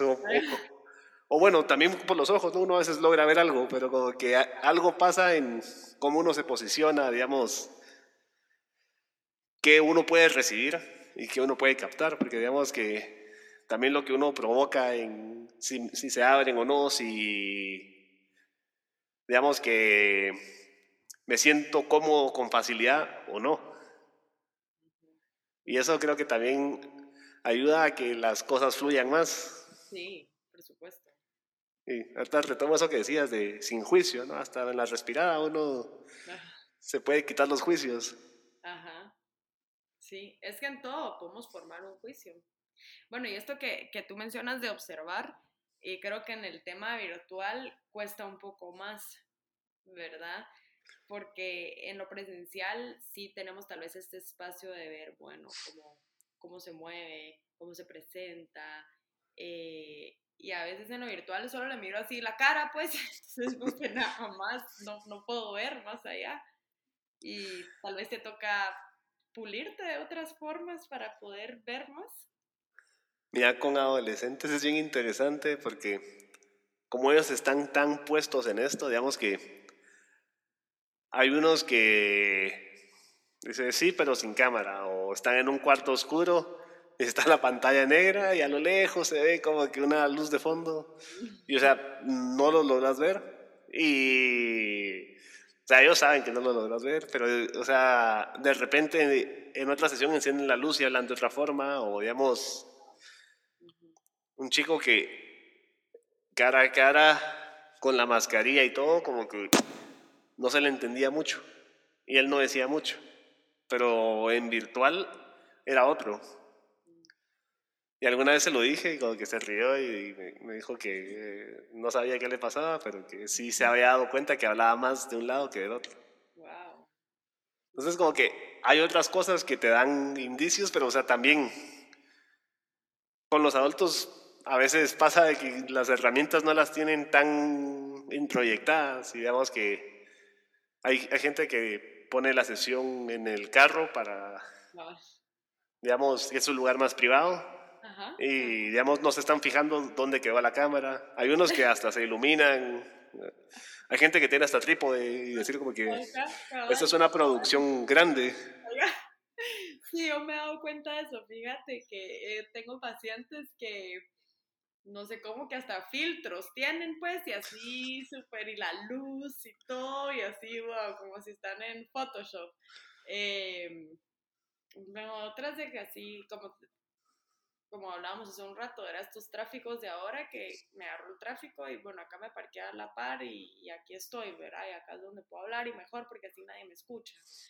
Em, hay de todo, ¿verdad? Yo creo que eso es lo lindo de lo virtual, que, es un espacio más, tomarla donde puedas, pues. Lo importante es el vínculo, regresamos a eso.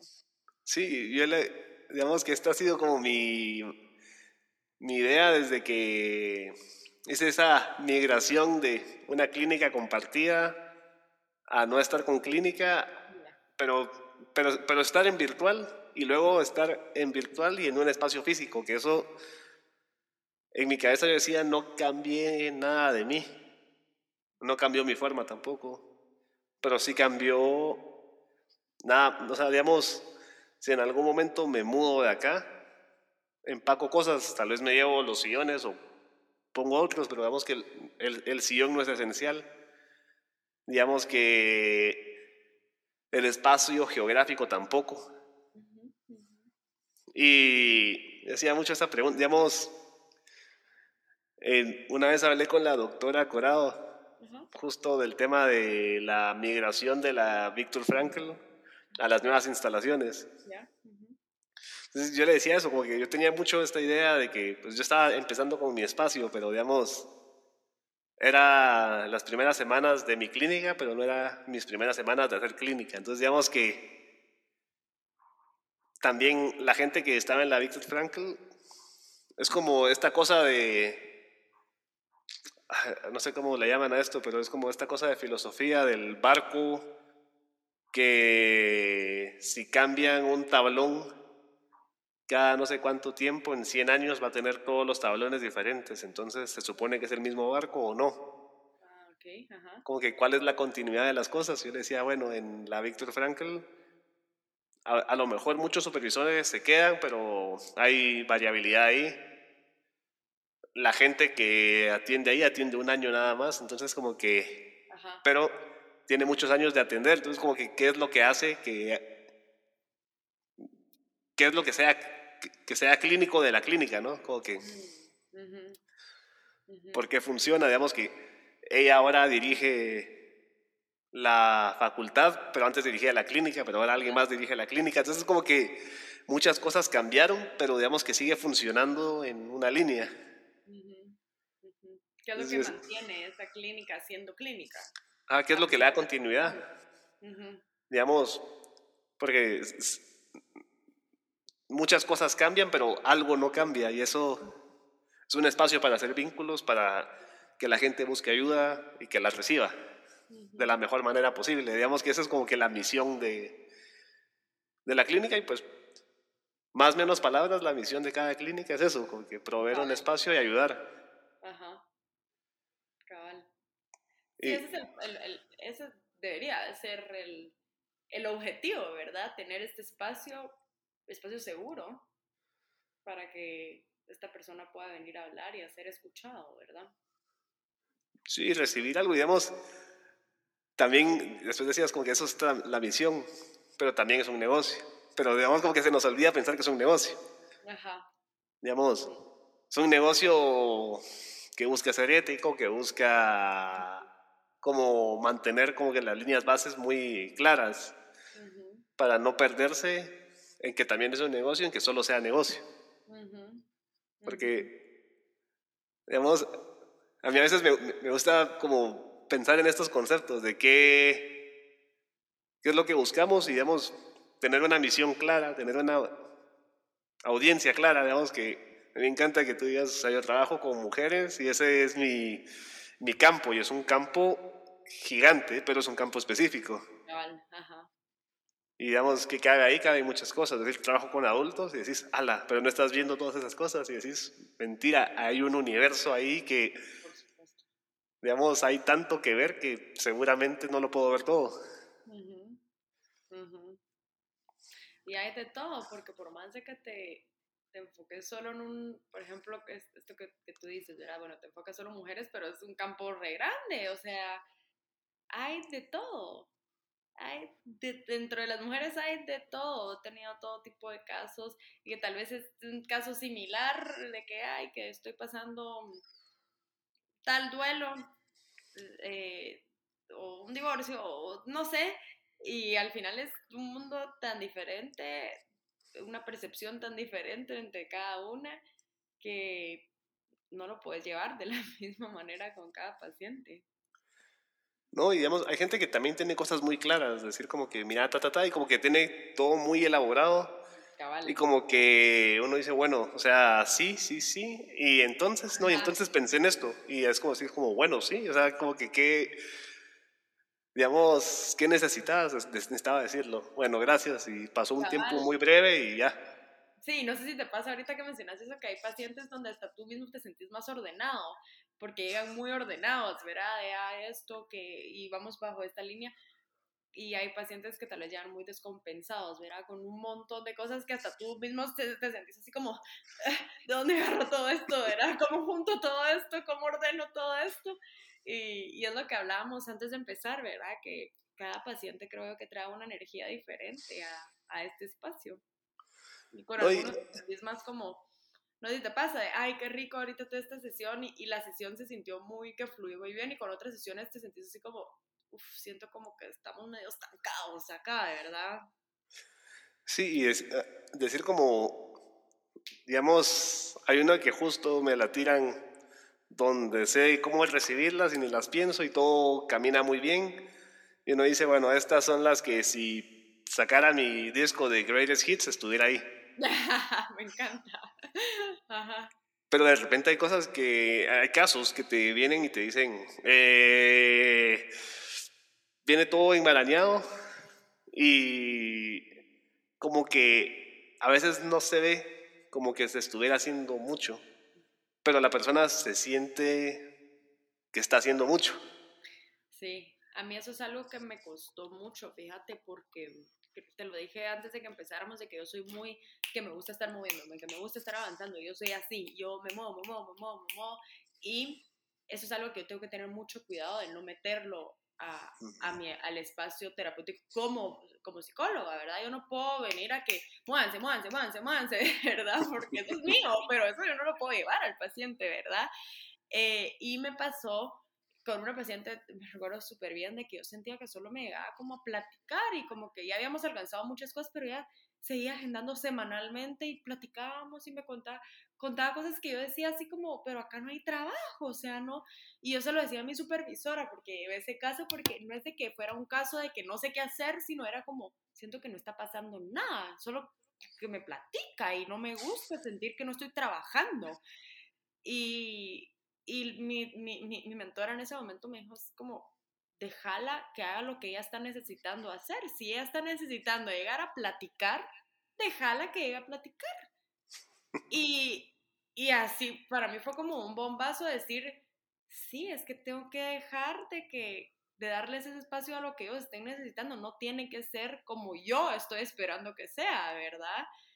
Y, y ahí va, y la sigo viendo, la sigo viendo todas las semanas y a veces solo siento que viene a platicarme de que, mira, me metí al gimnasio y aprendí esto en el gimnasio y ta, ta, ta, y es como, quiero trabajar algo contigo, pero lo tengo que dejar ser. Pues. No, a veces hay que sostener el vínculo, ¿sabes? Como que yo sí tengo la idea muy clara, tengo la convicción de que el vínculo salva y es, digamos, hablamos ahorita de que una de las cosas más complicadas de el COVID es el aislamiento. Mm, y digamos que está el aislamiento físico que se siente, pero está el eh, aislamiento simbólico, que, o sea, estoy aquí, no siento conexión con nadie y es como un músculo, yo perdí mi capacidad de conectar. Digamos que me parece genial cuando hablamos de conectar en tema de flirteo y así como cuando uno sale a, a buscar pareja y uno dice conecté con alguien, pero digamos que la palabra conexión es como que dice, o sea, hice un vínculo, hice algo, como que un, un primer acercamiento y de ese vínculo salen otros vínculos, ¿no? Como que de esa conexión hay otras cosas que se juntan con otras cosas y al final uno termina juntando muchas áreas o no, pero digamos que a veces, y creo que esto va a ser un reto para los siguientes años, la capacidad de generar conexiones, porque como que los adolescentes están ahorita en la ventaja de que conocen el mundo de antes y el mundo de ahora y que ya vivían mucho en lo virtual, entonces como que tienen la capacidad de traducir esto al mundo porque como que conocieron antes y ahora, pero los que solo conocen el ahora y el que van a conocer el después, como que a lo mejor van a tener otras formas de generar vínculos y conectar, pero que creo que hay algo de eso, de saber sostener un vínculo, de sostener la mirada, de las, habilidades sociales que uno desarrolla así, fogueándose cara a cara.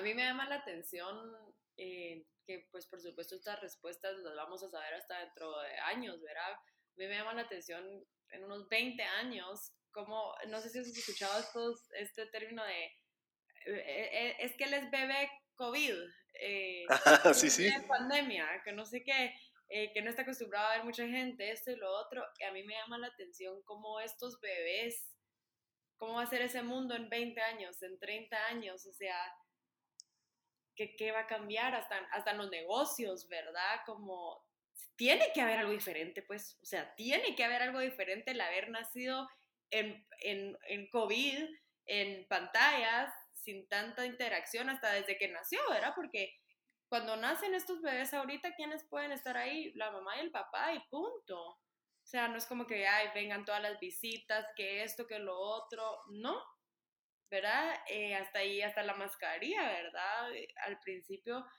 para muchos bebés el empezar a ver las mascarillas hasta los asustaba, como que es esto que tenés en la cara, ahora para esos bebés es normal, ¿verdad? Verte en mascarilla. Sí me llama mucho la atención qué irá a pasar en X cantidad de años con estos bebés cuando ya sean unos adultos, ¿verdad?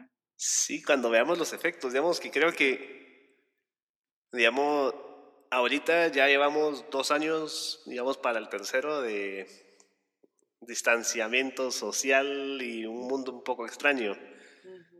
Y ya llevamos una generación que empezó la universidad con dos años de distancia. Wow. Tenemos graduandos que no se graduaron o graduandos que no celebraron graduación. De la misma manera que antes, ¿no? Como que hay algo de la ceremonia que sí se hizo y como que sí hay que reconocer que la gente hizo lo que pudo. Exacto. Pero como que algo se inscribe en la experiencia, ¿no? Digamos que cómo socializas con gente que no conoces o que solo conoces virtual. Mm, y Digamos que eso tendrán sus retos, digamos que los adolescentes y los adultos jóvenes han hecho sus arreglos para tratar de mantener la normalidad o hacer lo que se puede. Pero digamos que me pasó con la hija de unos amigos que nació en pandemia y después de año y medio, tal vez más cerca de los dos, como que la conocí en persona y me quité la mascarilla y le pareció la cosa más rara la barba, porque no había visto barbas.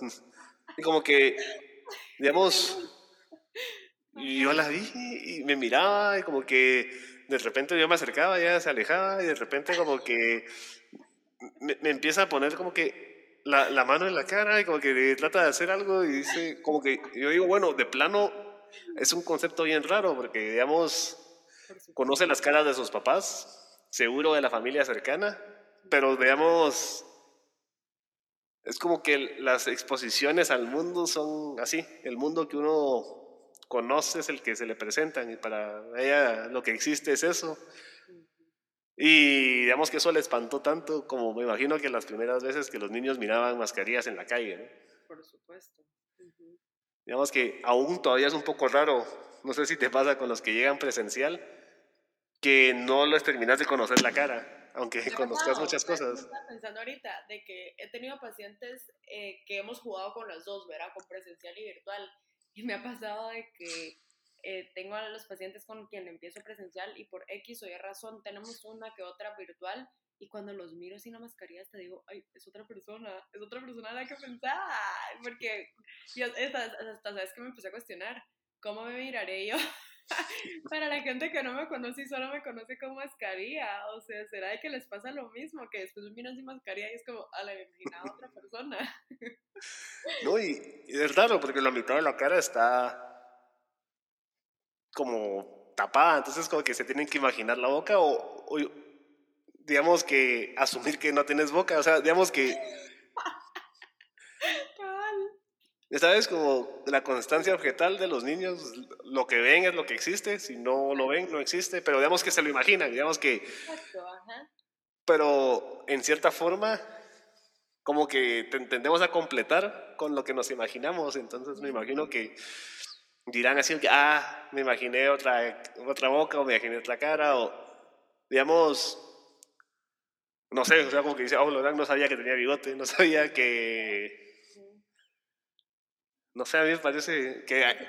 Es, increíble cómo, cómo, el ser humano de verdad sí se puede adaptar. A mí, a mí la pandemia me sorprende cómo el ser humano se adaptó a tantas cosas. en el tema de terapia, o sea, cómo nos adaptamos a llevar terapias virtuales a mí si me preguntas hace tres años, tener tus terapias por medio de una pantalla en la compu, yo te hubiera dicho, no, jamás, que, que, que impersonal, o que, no sé, no hubiera sentido, pero ahora lo siento como lo más normal del mundo, ¿verdad? Esto de las mascarillas, a mí sí me pasó de que a mí me daba como cosa andar con la mascarilla, me sentía como cuando recién empezaba, hasta me ponía la mascarilla, hasta me, daba como pena andar con la mascarilla. Decía, qué raro esto de andar con esta cosa puesta en la cara, como me da hasta como pena o no sé qué palabra usar. Y ahora es de las cosas más normales. Es más, hasta si no tienes mascarilla te sentís el raro. O de cómo hacía que se, me olvidó la mascarilla. No sé si te ha pasado que, ay, me bajé el carro sin la mascarilla y, y, y es parte de ti, ¿verdad? Eh, y a mí sí me asombra esto de cómo el ser humano es tan capaz de de adaptarse o, que tenemos, si tenemos esta capacidad de adaptarnos y a veces no nos damos cuenta.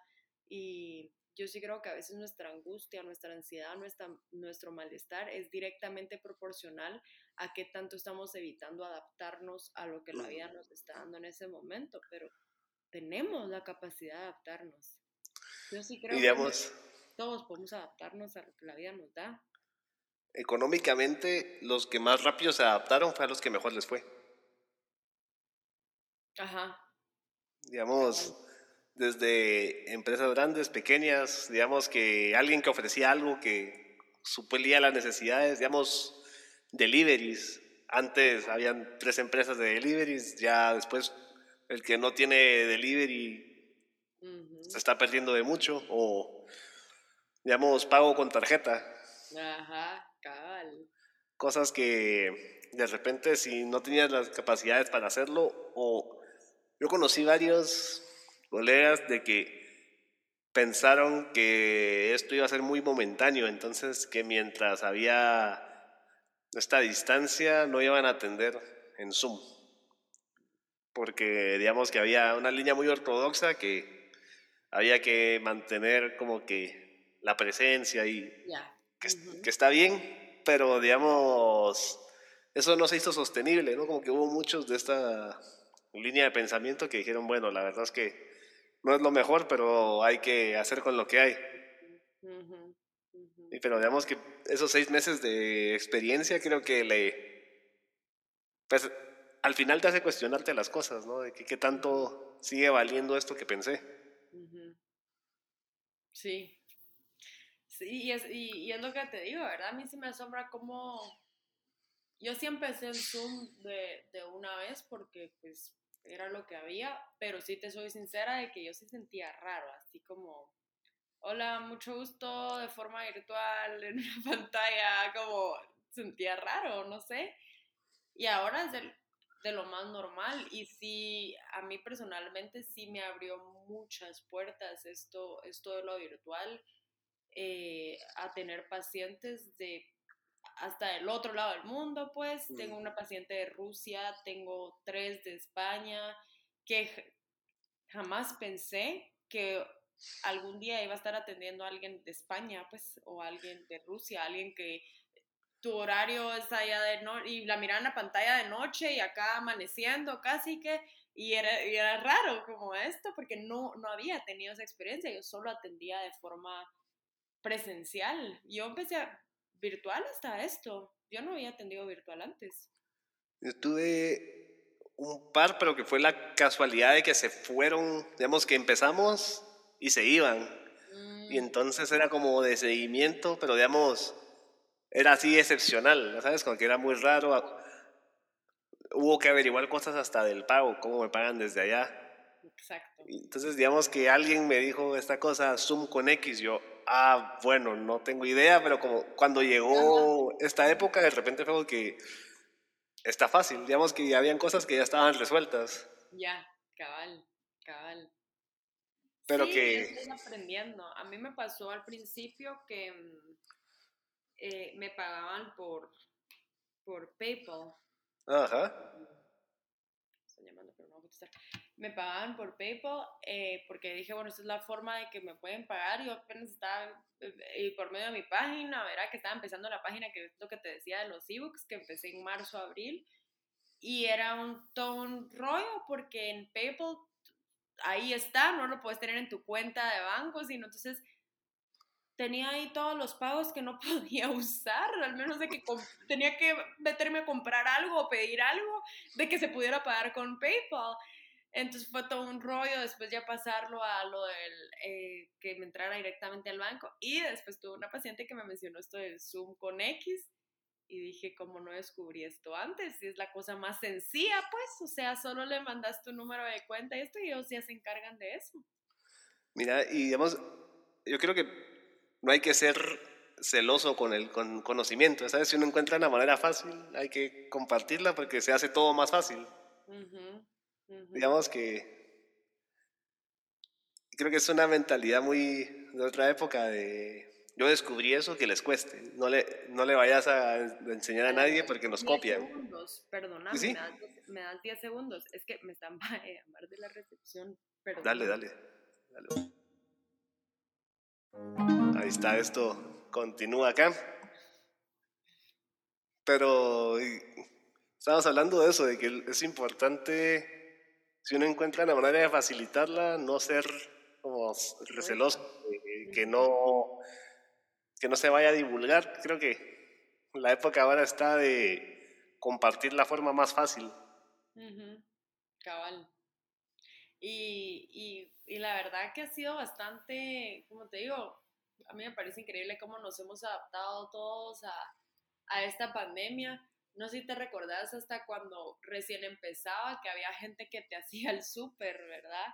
Que como uno no quería salir, así gente, bueno, me voy a meter yo a hacer el súper de la gente y le ganaba un porcentaje y esto y lo otro. Y no sé, es que hay tantas cosas que la gente empezó a hacer, a mí me parece increíble, de verdad, cómo, cómo nos fuimos moviendo eh, a través de esta pandemia.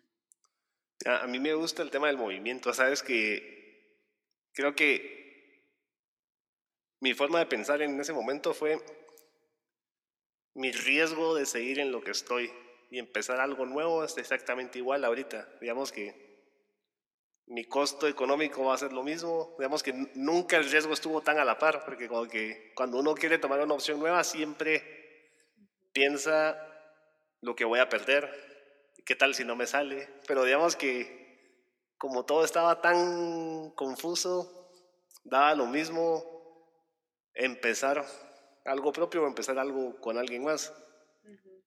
Y entonces era como, bueno, me la voy a jugar y jugársela en esa época valía la pena. O digamos que podía ganar lo mismo porque todo estaba tan incierto. Entonces como que a mí me gusta esos emprendimientos nuevos, gente que trabaja desde casa, gente que cocinó, gente que, digamos, empezó con un proyectito y ahora es un proyecto grande.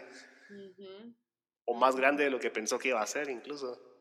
Sí, hay de todo, hay gente que le fue muy bien, que pudo ser creativa, ¿verdad? En, en, estos, en estos tiempos, como, como gente que por supuesto se fue para abajo, pues. Mm. Empresas de mucho nombre que se fueron para abajo. Sí, es que se sacudió el tablero así. Sí. Y es parte de algo tan natural que es esta incertidumbre, ¿verdad? Pero sí. Mira, tal vez una última cosa que me gustaría hablar es el tema de... Me gustó mucho lo que dijiste, siempre que quiero hablar de algo, hago mis tres pasos, ¿no?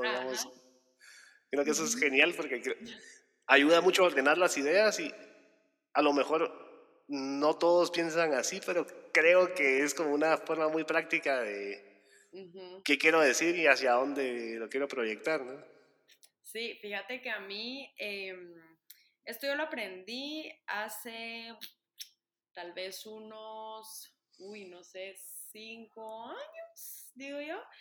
Eh, ya no me recuerdo exactamente cómo fue, pero em, a mí me costaba mucho comunicarme. Yo no te estoy diciendo que yo soy la más experta ahorita en comunicarme con, con temas difíciles, algo así, pero por supuesto que he ido aprendiendo bastante de eso y eh, a mí me gusta mucho escribir. Entonces me recuerdo re bien que mi psicóloga me habló de la comunicación asertiva y me dijo, te tienes que responder tres preguntas. Tengo todavía, eh, yo tengo una cantidad de, si tú pudieras ver acá, tengo una cantidad de cuadernos que escribo todo de todo y a veces regreso a cuadernos de hace años y digo, hola madre, ahí me estaba costando esto y ahora ya puedo esto, ahora como que es re lindo regresar a leer estas cosas y todavía tengo ese cuaderno donde apunté esas tres preguntas que era, ¿qué pienso, qué siento y qué quiero?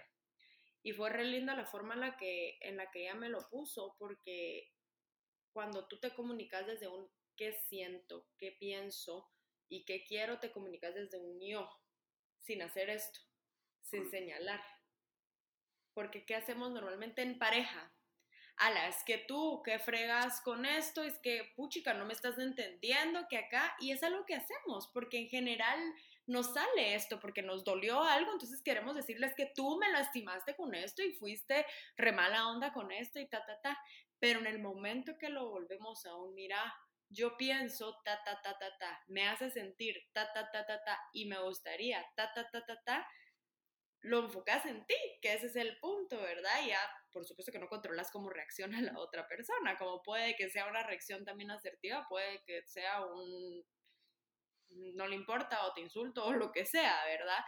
Y así aprendí a comunicarme con, por medio de estas tres preguntas y, y las sigo escribiendo, mira, al día de hoy, cinco años después, cuando voy a tener una conversación, y lo que te decía, yo tengo mis notes de mi celular, una cantidad, de verdad, son como unas 600 notes de voy a tener esta conversación ahorita, qué pienso, qué siento, y siempre que voy a tener una conversación, ves mi documento de Word o de Notes o donde sea que lo voy a escribir, hasta arriba estas tres preguntas. ¿Qué pienso?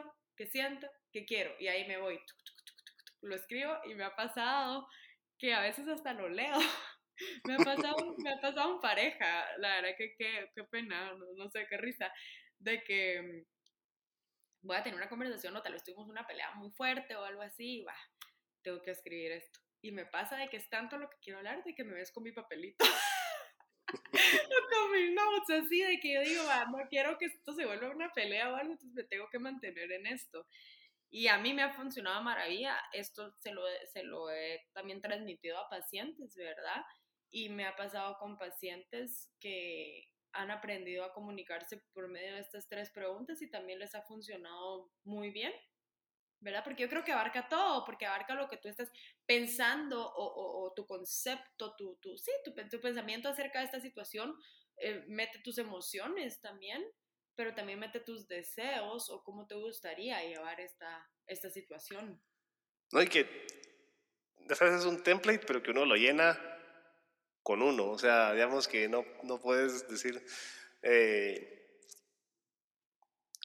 ¿Qué pienso? Bueno, la gente dice, no, o sea, ¿qué pienso? O sea, no, no, como que uno no se puede agarrar esas trampas de, eh, dice mi papá, dice mi mamá, eh, la RAE dice, o sea, digamos, tengo que decir. O sea, tengo que ser yo. Y, y, te regresa a eso, te regresa a tu individualidad. Digamos que si, si yo lo pienso, o sea, yo lo tengo que sostener, ¿no? Digamos que no puedo decir como que se, se, vio feo. O sea, ¿quién lo vio feo? Bueno, yo siento que se vio feo. O sea, como que... Ahorita mi abuelita tenía una su libreta que decía, lo escrito no se olvida o algo así. Entonces, como que a mí me gusta mucho escribir cosas, pero digamos que cuando uno escribe, como que no... Digamos, hablábamos antes de que decir las cosas cuesta un montón, porque como que implica apropiarse del discurso y ponerle, contenerlo en un concepto, pero digamos, escribirlo, por lo, como que e, es, otra cosa, porque como que te lo saca de la cabeza, hay que acotarlo también, digamos. Entonces a veces como que en la cabeza uno tiene una maraña de palabras y para ponerlo afuera tiene que pasar por algún tipo de filtro. Exacto. Y, y, y, nosotros tenemos, creo que son unos 70 mil pensamientos al día, ¿verdad? Y a mí me gusta mucho, me gusta mucho explicar esto porque imagínate cuántas cosas tenemos volando al día, ¿verdad? Desde algo tan simple como, ¿será que me pongo este suéter o este otro? A, híjole, ¿será que tomo esta decisión de salir de esta relación o no salgo de esta relación? ¿O será de que, verdad? Como tenemos unos 70 mil, creo yo, que son pensamientos al día. Entonces, y por eso yo creo que es tan importante escribir. Em, yo, yo creo que todo el mundo debería escribir porque es sacar de aquí, de todo lo que está acá y ponerlo en papel, plasmarlo en papel y ya poder visualizarlo. Ya le das otra importancia a esto que está en papel a que esté volando acá. No podés dejar ahí volando estas cosas importantes, tus metas, tus sueños, conversaciones, eh, quién sos. No, tenés que sacarlo y poder visualizarlo, poder tocarlo de, de una forma. Yo por eso, y muchas de las tareas que yo dejo incluso a mis pacientes es, va mucho relacionado con pongamos en papel esto, no lo dejamos acá volando, pongámoslo en papel, veamos qué pasa cuando lo puedes visualizar.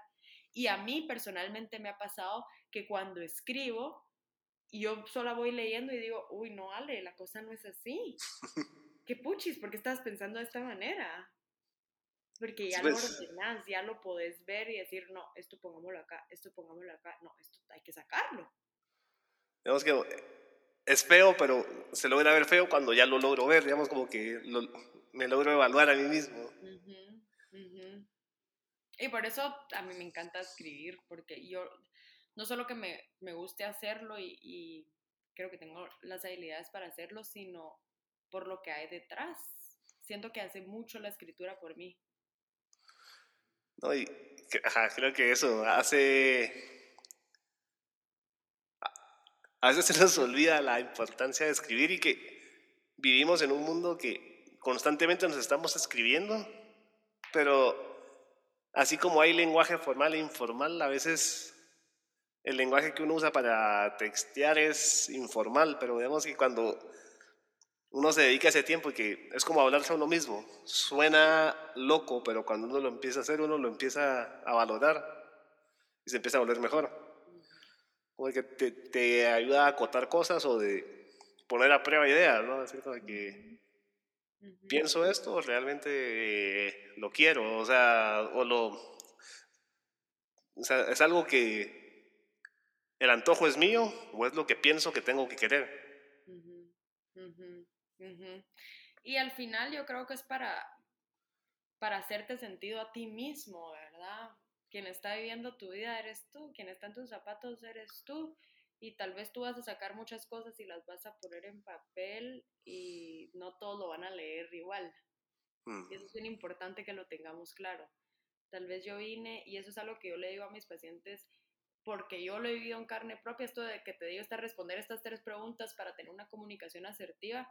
Sí, yo controlo el yo poder dar una comunicación asertiva, pero yo no controlo cómo va a responder el otro hacia mi comunicación, ¿verdad? Yo controlo el, bueno, voy a ordenar esto de mi cabeza y lo paso a papel, pero yo no controlo cómo va a leerlo el otro. Tal vez lo lee de otra manera, ¿verdad? Lo importante, creo yo, es que al final hacerlo para ti, para que tú te hagas sentido a ti mismo, para tú vivirte bien a ti mismo y pues, no sé, es, regreso al mismo tema que ya he repetido mil veces, la unicidad, ¿verdad? El que yo voy a percibir las formas de una cosa, pero no necesariamente, y leí algo de eso hace poco, Em, que me encantó, que decía al final todos tenemos distintas realidades, hmm. ¿verdad? Eh, de una misma cosa. Y, y, la forma en la que yo lo veo, a mí me gusta mucho poner ejemplos, ¿verdad? Entonces tal vez ahorita pues no estás viendo lo que yo estoy viendo, pero estoy viendo un edificio que se ve acá al fondo. Entonces yo tengo esta imagen de este edificio que se ve al fondo, pero tal vez hay alguien abajo caminando en el edificio y ve otra percepción de ese edificio. Tal vez hay alguien adentro del edificio que está viendo el edificio adentro de una forma. Tal vez hay alguien en el helicóptero pasando arriba y va a ver el edificio de una forma. Todos tenemos distintas realidades. Y por eso es importante dejar al paciente ser en ese espacio para conocer la realidad de esa persona, que no va a ser la misma que la mía. Sí, sabes que eso a veces como que nos cuesta no imponer, ya sabes, así de digamos, esto está bien, está mal, eso es como el juicio de valor más grande, o es correcto, incorrecto, se hace, no se hace. Digamos que a mí me gusta trabajar con chicos autistas porque como que te, te hacen, así, como los adolescentes te dicen, hay, si no estás siendo genuino te lo voy a valer y, y te voy a recordar que estás viejo. digamos que los autistas como que te te recuerdan de que no todos habitamos el mismo mundo de la misma forma. wow. Mm, y digamos, todos habitamos el mismo. Me encanta. Cuando entra alguien nuevo, por lo general, aquí hay dos sillones, uno de tres plazas y uno de una plaza. La gente entiende que suele sentarse en el grande porque digamos que entiende que el, el de uno es para, para mí pero este chico lo vio y se sentó en ese, y digamos que es el primero que lo hace. Y dije, ah, bueno, sí, me va a sentar en el otro. Y entonces eh, hablamos muchas veces y él siempre se sentaba ahí. Y le pregunté un día por qué escogía ese sillón siempre. Y me dijo, porque es cómodo, porque es, solo soy yo.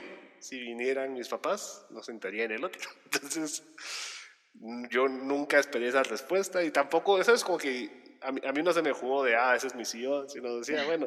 Ahí voy yo. Sentate donde querrás y yo me siento donde, donde esté disponible. Y después, como que cuando me dijo eso, y dije, o sea, ahí nunca se le jugó nada de, me va a sentar ahí para autoridad o porque para jugarte la vuelta, sino fue, ahí cabe una persona y yo soy una persona. O sea, yo. Ajá. Ajá. Y digamos que todos los que entran como que exploran la clínica de otra manera, ¿no? Como que hay alguien con la vista, alguien que dice algo, alguien no dice nada, los niños se ponen a abrir gavetas. Sí, eh, a mí me gusta mucho, de hecho aquí en, en, mi apartamento em, tengo inciensos y todo, me gusta mucho esto como de poner mis inciensos y, y no sé, se siente, siento que da este ambiente como más de paz, y, y en la clínica también he puesto. Y, y no todos se dan cuenta, pero una paciente en específico me decía, ala, gracias por poner esto, qué rico se siente entrar acá y oler así.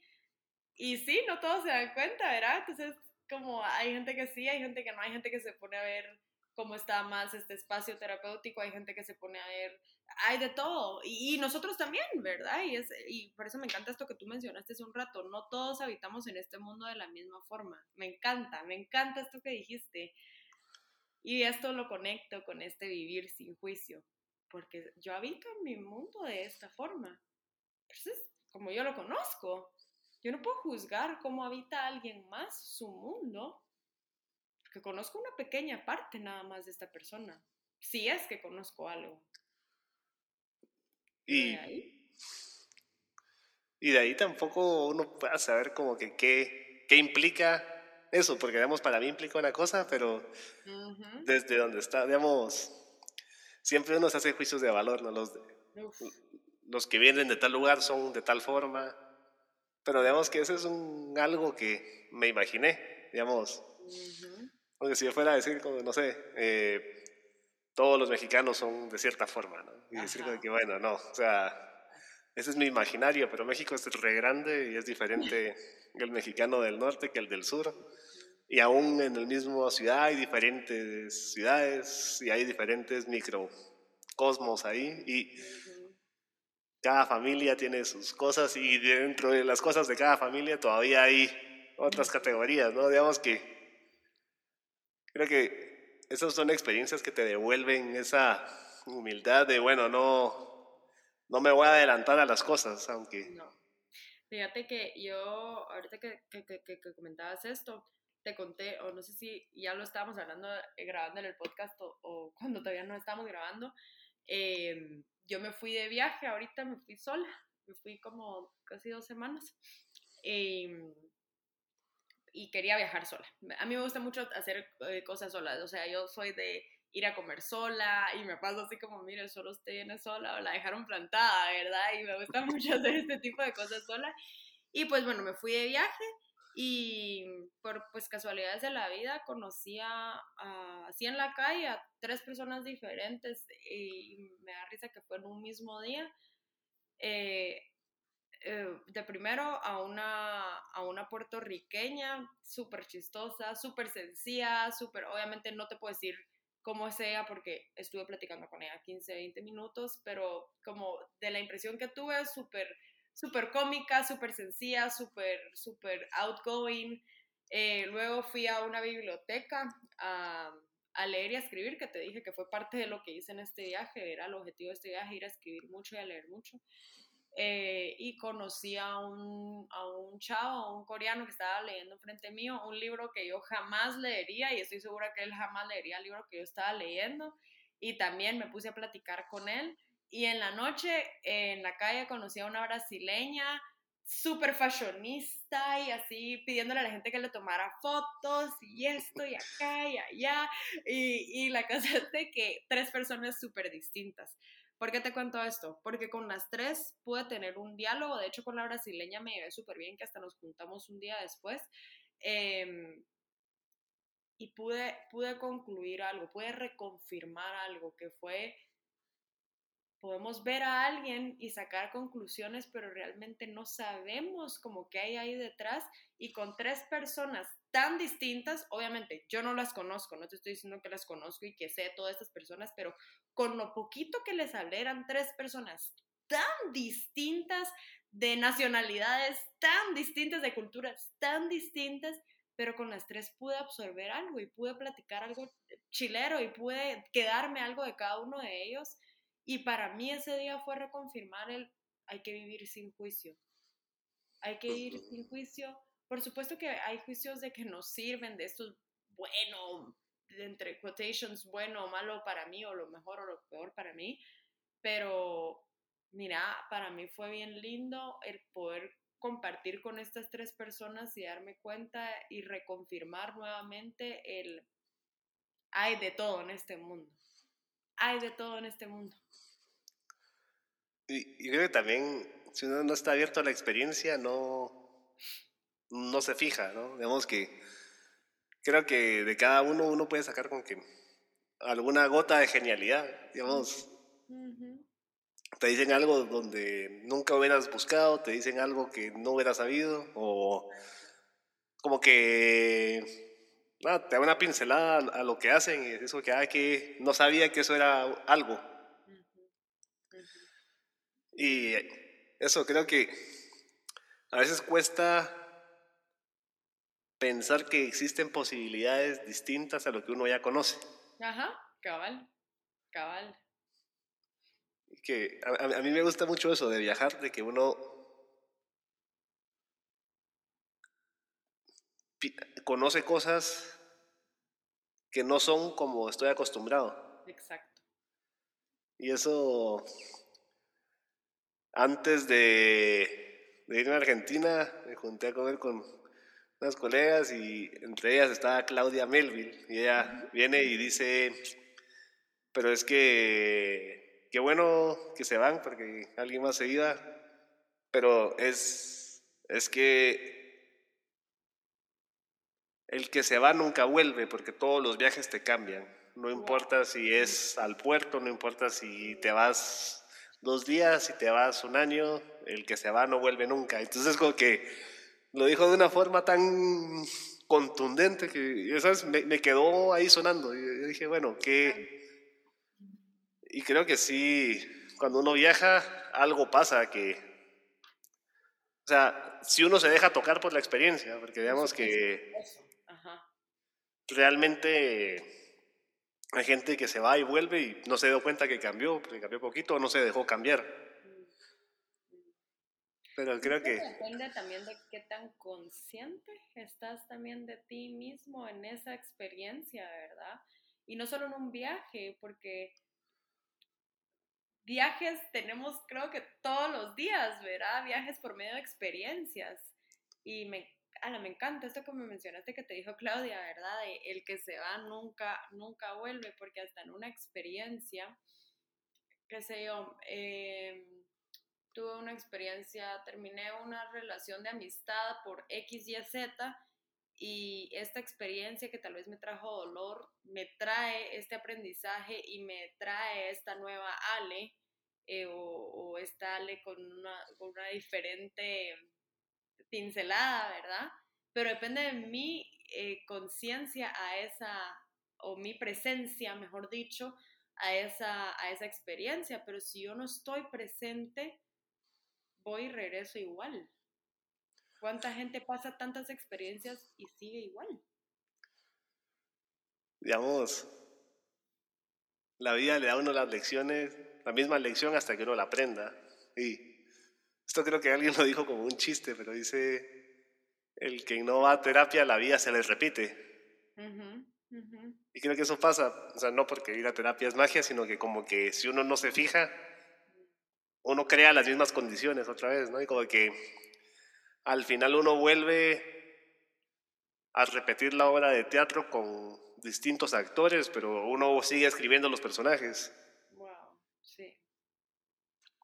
Y, digamos, esta es una idea un poco rara, pero digamos, cada vez que hay un accidente aéreo, volar se vuelve más seguro, porque ellos definitivamente usan esa experiencia para que si hubo un error, no vuelva a pasar, o sea, menos, o sea, menos probable que pase. Entonces, digamos que, aunque sea una tragedia muy terrible, de eso se construye algo más seguro. Y digamos que siempre los de aeronáutica a veces suenan un poco engreídos, porque dicen si hay accidentes, seguro fue eh, falla o error humano, porque es poco probable que haya sido algo de mecánica o del avión o por negligencia. Cuando investigan, por lo general, no falla la computadora, falló algo del humano, ¿no? El que tenía que revisar o el que no sé qué, y como que agarran esa experiencia. Digamos que siempre que algo de eso pasa es una catástrofe y es, digamos, terrible, pero como en la continuidad de la aviación se hace mucho más seguro. Me encantó esto que dijiste ahorita. Me encantó el que dijeras cada vez, hasta si me viste viendo hacia abajo, es porque estaba escribiendo, a mí me gusta, como te dije, me gusta escribir todo, eh, y hay cosas que has mencionado que, que, han resonado mucho en mí, y ahorita dijiste, cada vez que hubo un accidente, volar se vuelve más seguro.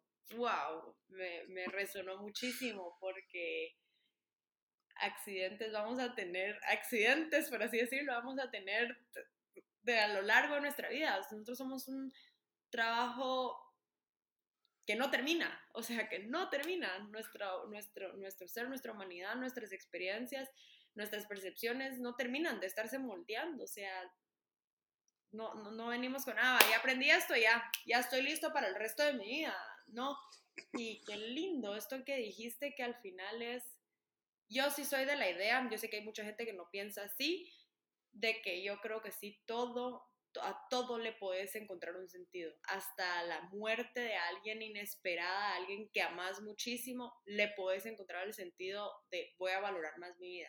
Yo sí vivo de esa forma, esa sí es mi filosofía de vida, que es a todo, a todo, incluso a lo negativo, yo le voy a encontrar un sentido.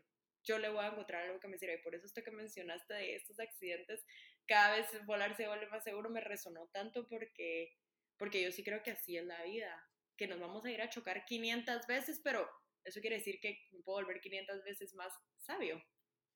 Sí, y digamos 500 veces diferentes, porque digamos que si siempre, si, siempre al mismo lado, como que está complicado, pero digamos que siento que a veces nos cuesta levantarnos del, del cuentazo, ¿no? Decir que, ah, la gran... Supuesto, este fue mi último cuentazo. Cuesta un montón, y es lo que te mencionaba, que por ser psicólogos, a veces la gente piensa, ah, pero es que esta persona no se va a pegar cuentazos, esta persona, y seguimos siendo humanos, pues, y, y, yo creo que lo lindo de nuestros cuentazos como psicólogos es que nos permiten ser mejores psicólogos, para sí. poder ayudar mejor. Y al final te, te, te devuelve algo de, ah, bueno, sí, o sea, no es que uno tenga que pasar la experiencia en carne propia, pero cuando uno logra desmenuzar bien lo que sea que había que aprender ahí, como que se vuelve más nutritivo para los demás también. Cabal, cabal. Eso sí. Buenísimo. Y bueno, para terminar, ¿qué, ¿en dónde te encuentran? Sabes que estás activa en tu página y en Instagram, pero para poner los links. me pueden encontrar, en, pues sí, en mi Instagram, que es ale-garavito. Me pueden encontrar en mi página también, que es eh, eh, y, ahí, por medio de esos dos lugares, o en Instagram o en mi página. Y en los dos soy, en mi página hay una parte donde pueden mandar un mensaje que me entra de una vez a correo o a mi WhatsApp. Y en mi Instagram, que también busco estar bien, bien pendiente, pues, de estar de estar viendo mensajes y así. Ahorita estoy como un poquito que te dije ayer que, que había cerrado pues la app de Instagram en mi celular porque aprovechando que ahorita estoy aislada y todo, dije, ay, me voy a desconectar un poquito de redes sociales, que a veces uno se envuelve mucho ahí, eh, pero en general siempre soy súper pendiente de, de, mi Instagram. Sí, pues este es un break atípico, pero necesario a veces. sí, ay, sí, la verdad es que sí es otro mundo Instagram. Es un mundo que uno tiene que tener, yo creo pues que uno tiene que tener cuidado en qué tanto te metes. Eh, yo de hecho mi Instagram lo tengo con, con tiempo límite, si me llega el tiempo límite ya sé que ya no me vuelvo a meter en el día y así porque si no es bien fácil que uno casi que me despierto y ya estoy viendo eh, qué está pasando. Y esto, y uno sin querer desbloquea el teléfono y ya estoy metido en, Instagram. Y yo creo que hay que mantenerlo donde es. Es una red social, es algo virtual, es algo a, través de una pantalla, pero hay un mundo real acá, pues.